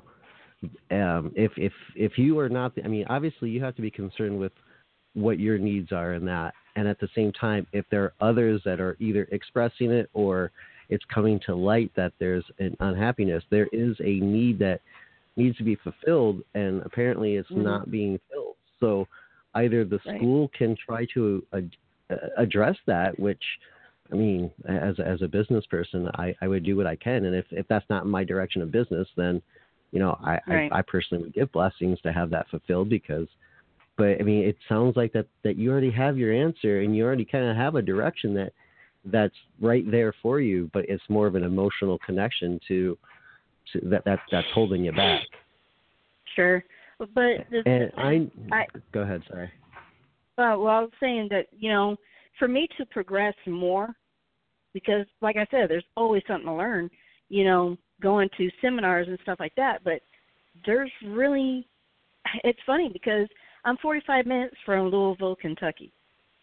You know, it's a big place. There's all kinds of different schools down there, but there's no real seminars. You know, there's there's nobody's really put it because most of the people who are down there are affiliated with my school because um we you know they started with the professional karate commission doing regional tournaments and then before uh our school got into the WKU aspect of it the world you know the world stuff um and so it's hard because um you know, I just learned that there's an Aikikai school down there, and I really want to get back into Aikikai. But school, uh, as far as work goes, that's kind of holding me back because we had to change, we had to change our work hours, so now I'm kind of stuck. Um, Mm. as far as that go. So, you know, I guess it's just the progression of it because I know I can go to seminars and I can learn from seminars. I mean, I'm teaching a seminar uh, on the 24th, but if there's something more that I can learn or easier for my ladies, you Mhm. know, because my my goal is to get them not to get to the ground, Right. to Right. Hit quick and hard and get out of the way. You Mhm. know, so if I can keep them from getting to the ground, and and if there's an easier, faster way of doing it, I want to learn it. Mhm. Well, Yep. so what it really does, so what it sounds like is that you have not only potential emotional thing to kind of let it Yeah. go, but more more of a more of a logistical because it sounds as though if the logistics of it were to be there, Mhm. then I, I, I, I get that sense that if logistically you had a fairly clear path or at least a somewhat of a muddy path, but one that's at least identifiable as a path, it kind of sounds like you you have that that that need and that want to to make that step. But it, right now, it sounds that logistically you're not able to to get what you need, so that way you can help, as you already call them, your ladies, you know. And if if you're already if you already have that kind of spirit of of people that depend on you and that you you already have your you already know what the answer is. And so then it comes down to what you've already experienced which is the logistics of for you getting that training getting that information. Um, if Mm-hmm. if you want I, I I would like to, to trade some information with you after the call and that and we could kind of keep in touch and maybe we can work something out for you but logistically it sounds like that's kind of your biggest hang up and Right. and what what makes it what makes it I mean it's kind of like the answer is there. You you already have the answer. Right. Inner strength, self defense needs to come to play. Wow. So, are are you two already friends on Facebook? I don't remember. No, guys are no, we're not. no. So do do get a hold of each other, you guys. Um, David Bordeaux and Janie Larkin Miser. You guys will find each other on um on our comment thread here. But we have we're going overtime, and uh, we're Yeah. gonna have to end. Otherwise, Blog Talk Radio will kick us off itself. it's uh, sad and unfortunate, but wow, what a great discussion day! It was just awesome. What are your thoughts on this, Bob? Oh, absolutely. We had, you know, what, over 20 people watching you on Facebook. We had well over 200 comments on the subject. It really worked out well. There were no egos taking place. It was just a great subject matter that we've never touched before. Mhm. Yeah, it's a great discussion. And uh, let's let's bring up Goldie. Goldie, are you still there? Yep, I'm here. Right on. Thanks I've for been- joining us. I've been listening. Thanks for joining us. And Tony, thanks for joining us, man. What are your thoughts? Ah, you're very welcome. And my thoughts are now she's on the right path. You know, all martial arts has its place, but not all places lead to where you need or what you need from a certain martial art. Um, I, I think that in all honesty, she's on the right path. She's on the right track now. And if I can interject just one little tiny thing, look into also Krav Maga. Now I just made every one of my Kenpo friends hate my guts, but uh, Krav Maga women's self defense is absolutely amazing. Uh, I, and to watch it, you know, we see aspects of a lot of different martial arts that's mixed in with Krav Maga, including Kenpo and others, and it's it's one of those where it's very fast, very hard paced, and it will challenge you. Yes, sir. I've, I've I've dabbed into some Krav and also uh, some keto, so I'm I'm trying to verse myself in a lot of Yeah. stuff. Nice. Those are your good stand up ones right there. That Krav Maga will keep keep your ladies standing the whole time. Yes, sir. Yeah. All right. Well, Well, Janie, I hope- appreciate everybody. Thank you so much. You you rock, Janie. Uh, David and Janie get you know uh, get hooked up there on, on Facebook and and stuff like that, so you guys can uh, exchange information. Thank you so much for offering that, David. Oh, definitely. Absolutely. Thank you for having me on. Thank you, and thanks Bob for being always being a great co-host. And this is Rosita and Robert, and we're gonna be signing out. We'll see everybody next time. Bye, everybody. Thanks, everybody. Bye. Bye. Take care, guys. Bye. Hey, Bob, You I'm going to need that Uber Bye-bye. driver. You